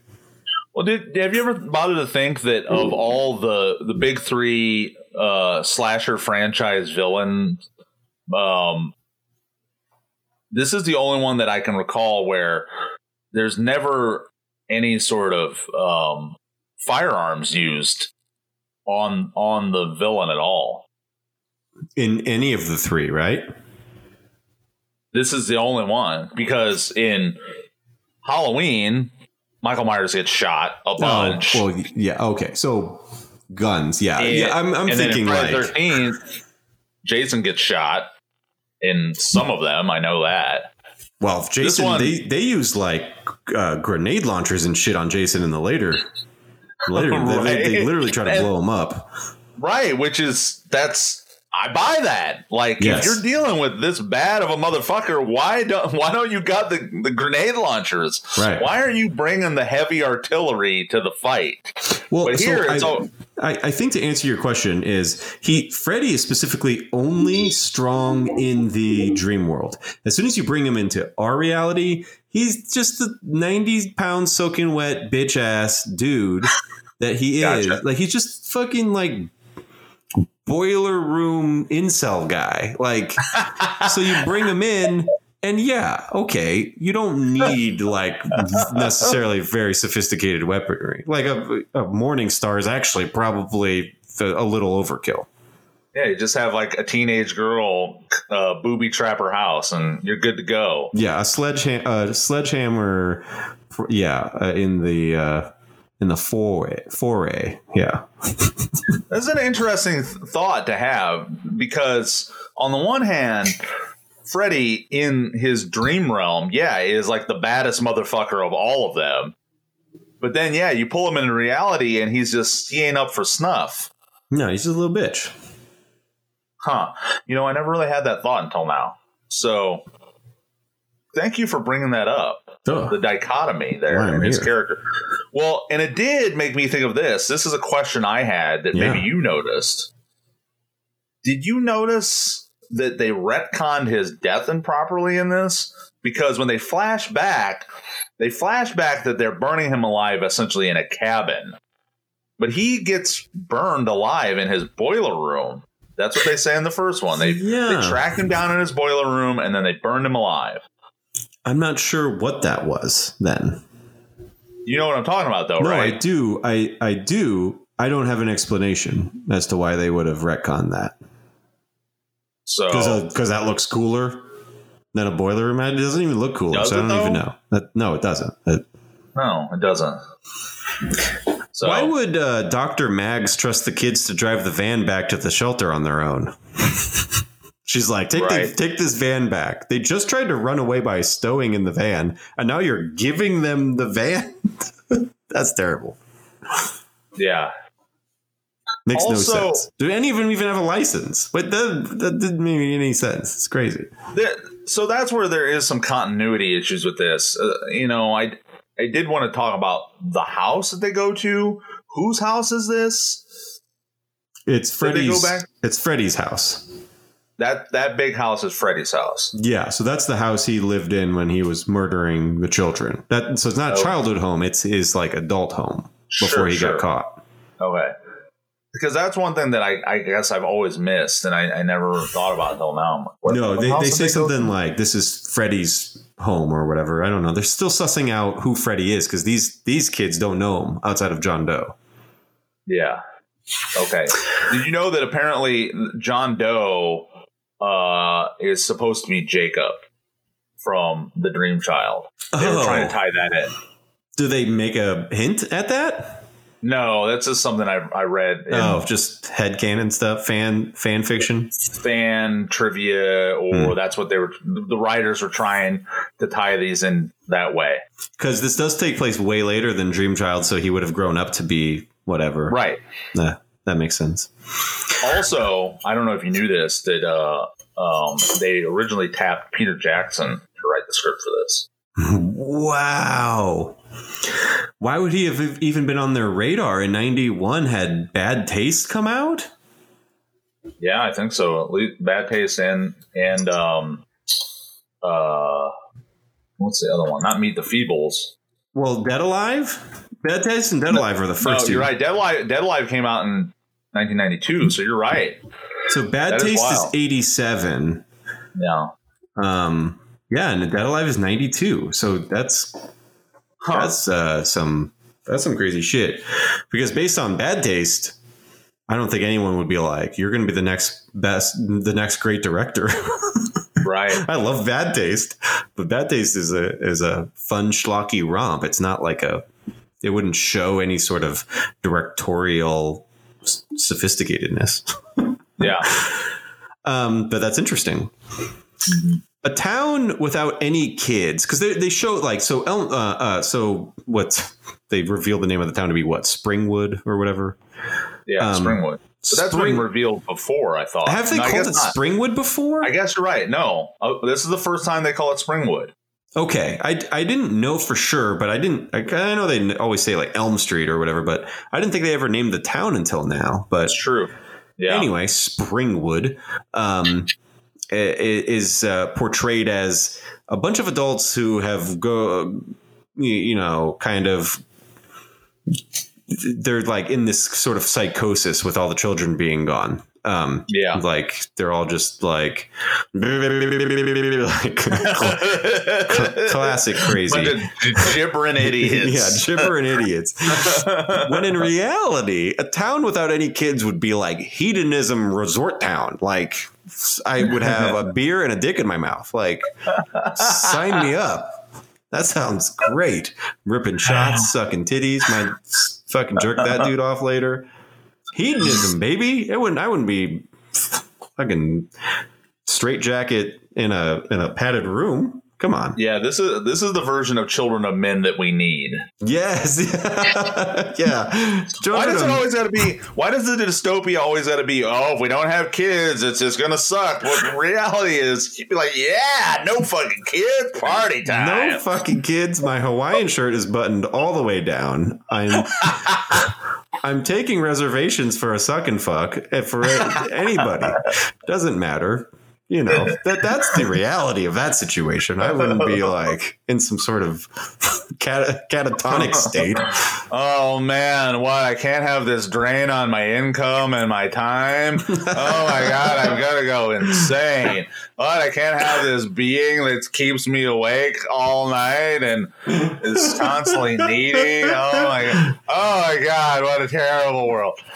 Somewhere between the crying baby in Eraserhead and like, you know, whatever, some utopian version of of of children filling your house with laughter is the is the truth. Because earlier in the day, Ripley was playing upstairs and, and laughing. And I was thinking like how it brought it just warmed my heart to have uh, her, you know, her joy in the house. I love my kids, but I'm thinking like counting down to when they're both like of adult age and then can start giving back to fucking all the shit that I've given them. That's really that. That's really all I'm counting down for. So, but yeah, time to cash in those chips. Yeah. Try, yeah. Time to cash it in. That was my thought with, yeah, with the, with the town. That's a good thought. Any other questions? That's it. My other question was, why does John so confidently believe he's Freddy's child with little to no evidence? He's like absolutely sure of it, and he has no reason to. Other than the only basis of his reasoning is that he's the last one left alive. And so he thinks like, well, Freddy didn't kill me because I'm his child. So I yeah. guess that's the answer to that. But that, that's that was his thought. He's exactly. very confident they- about it. And it's. Proves to be his demise. Um, but that, yeah, I, did, I, don't, I don't have any. Well, go ahead. Well, I did want to say this. Did you have the thought I, that this was a missed opportunity with that beginning scene where he's on the plane? That because even though I had watched this movie, you know, quite a bit and feel like it hadn't been that long since I watched it before, I kept feeling that they were going to try and do a, uh, Twilight Zone, the movie reference with the airplane and see yeah, like Freddy out on the wing. You know what I mean? On, Nightmare on twenty thousand at twenty thousand feet. Yeah, that, that would have been cool. There's a there's a Freddy on the wing. Yeah, I this thought that, that would have been a really funny uh, callback, but I think they needed it to be more. Se- I don't know how you segue out of that. I guess unless and that uh, I guess He's the asleep. perfect way. Yeah, exactly. He He's wakes up on the plane. He wakes, he wakes up. up and yeah. Ah, get me out of this plane. Yeah. Why the fuck? Yeah. Now that I'm, now that we kind of talked it out, big, huge missed opportunity. So let that's when we make money off of this podcast in twenty years, we can remake Freddy's Dead the way we want to see it. Yes, with with with, uh, with Freddy on the wing and Springwood being a hedonism resort town, and then blowing Freddy away with a fucking grenade launcher. Yes, Yes, those are all the retcons we would have. So do we want to, with these new movies in the in the vault? Yes. Let's rank uh, the franchise up to this point. Um, so so go ahead. The last we, one. Yeah, yeah, yeah. We both came to the same conclusion, right? We right, have pretty one, much. One, three, four, two is the, our order. Right. And I think we're going to have this. We're going to be in line still with this one. I don't think we will, because I changed my opinion on that ranking. No, no, not not on Mike. Having watched oh. having watched these, I oh. actually have moved two ahead of four. So, OK, so you went back and switched. So we, did, we but we did talk about, like, I could even put two ahead of four. And I actually, in retrospect, I thought, you know what, it if push came to shove and I had to rewatch one of them, I'd rather I'd rather watch two. So fair enough. I'm I'm I'm right there with you. So but where I, what is your list then, having added these? You know what? I think I'm gonna I think I'm gonna go with your. I hate to be a copycat. I hate I hate to be a a, fo- a follower and not a leader here. But I feel like I'm with you. We need to go back to switching those two.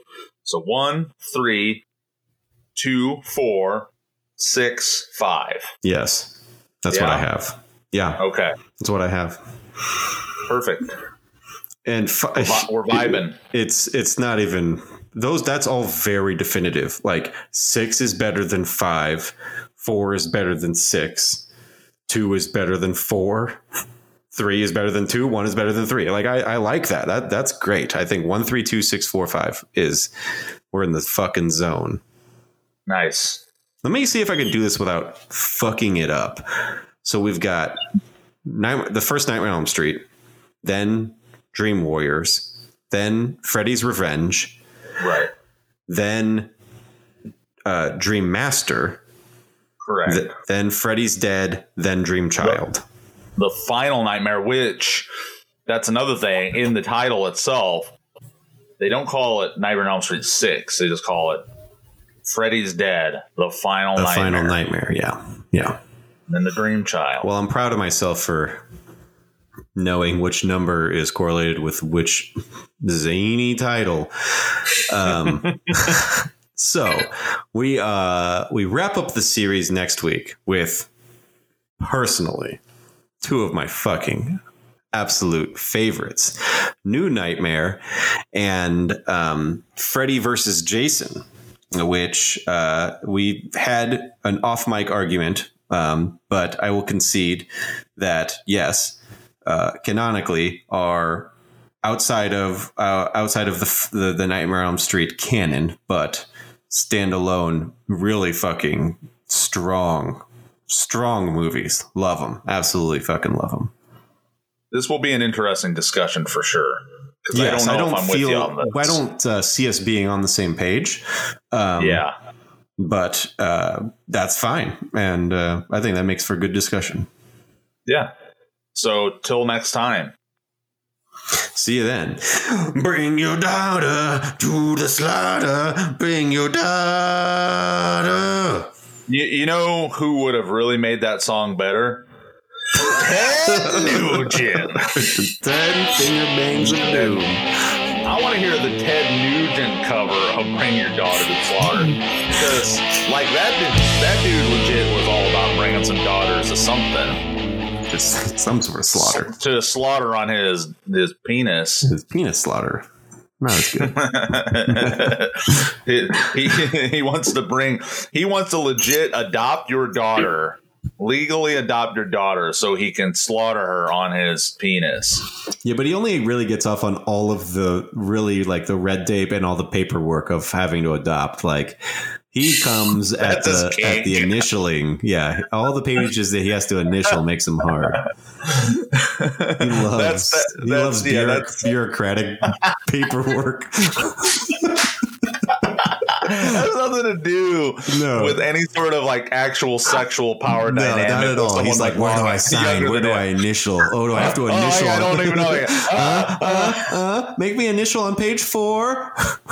So you heard it here, folks. Uh, Ted Nugent has a bureaucracy kink. This is this is great shit. That's not even gonna make the fucking episode. That's fine. No, that is totally going on. Oh, don't worry, good. I'm not We're, cutting that out. Is, is this mic on? Can you do that on television? Check, check.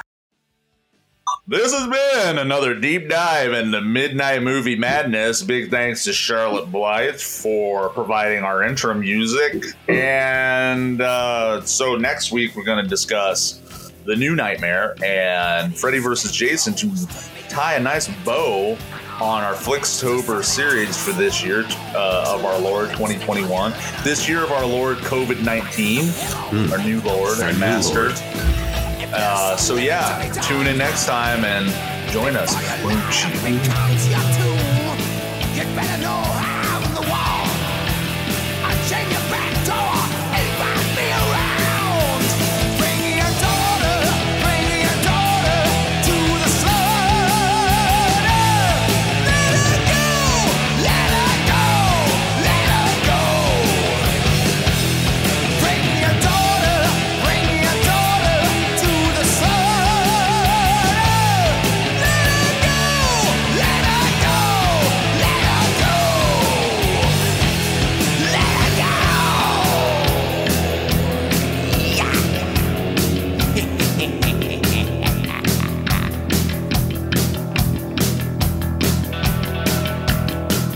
It's getting close.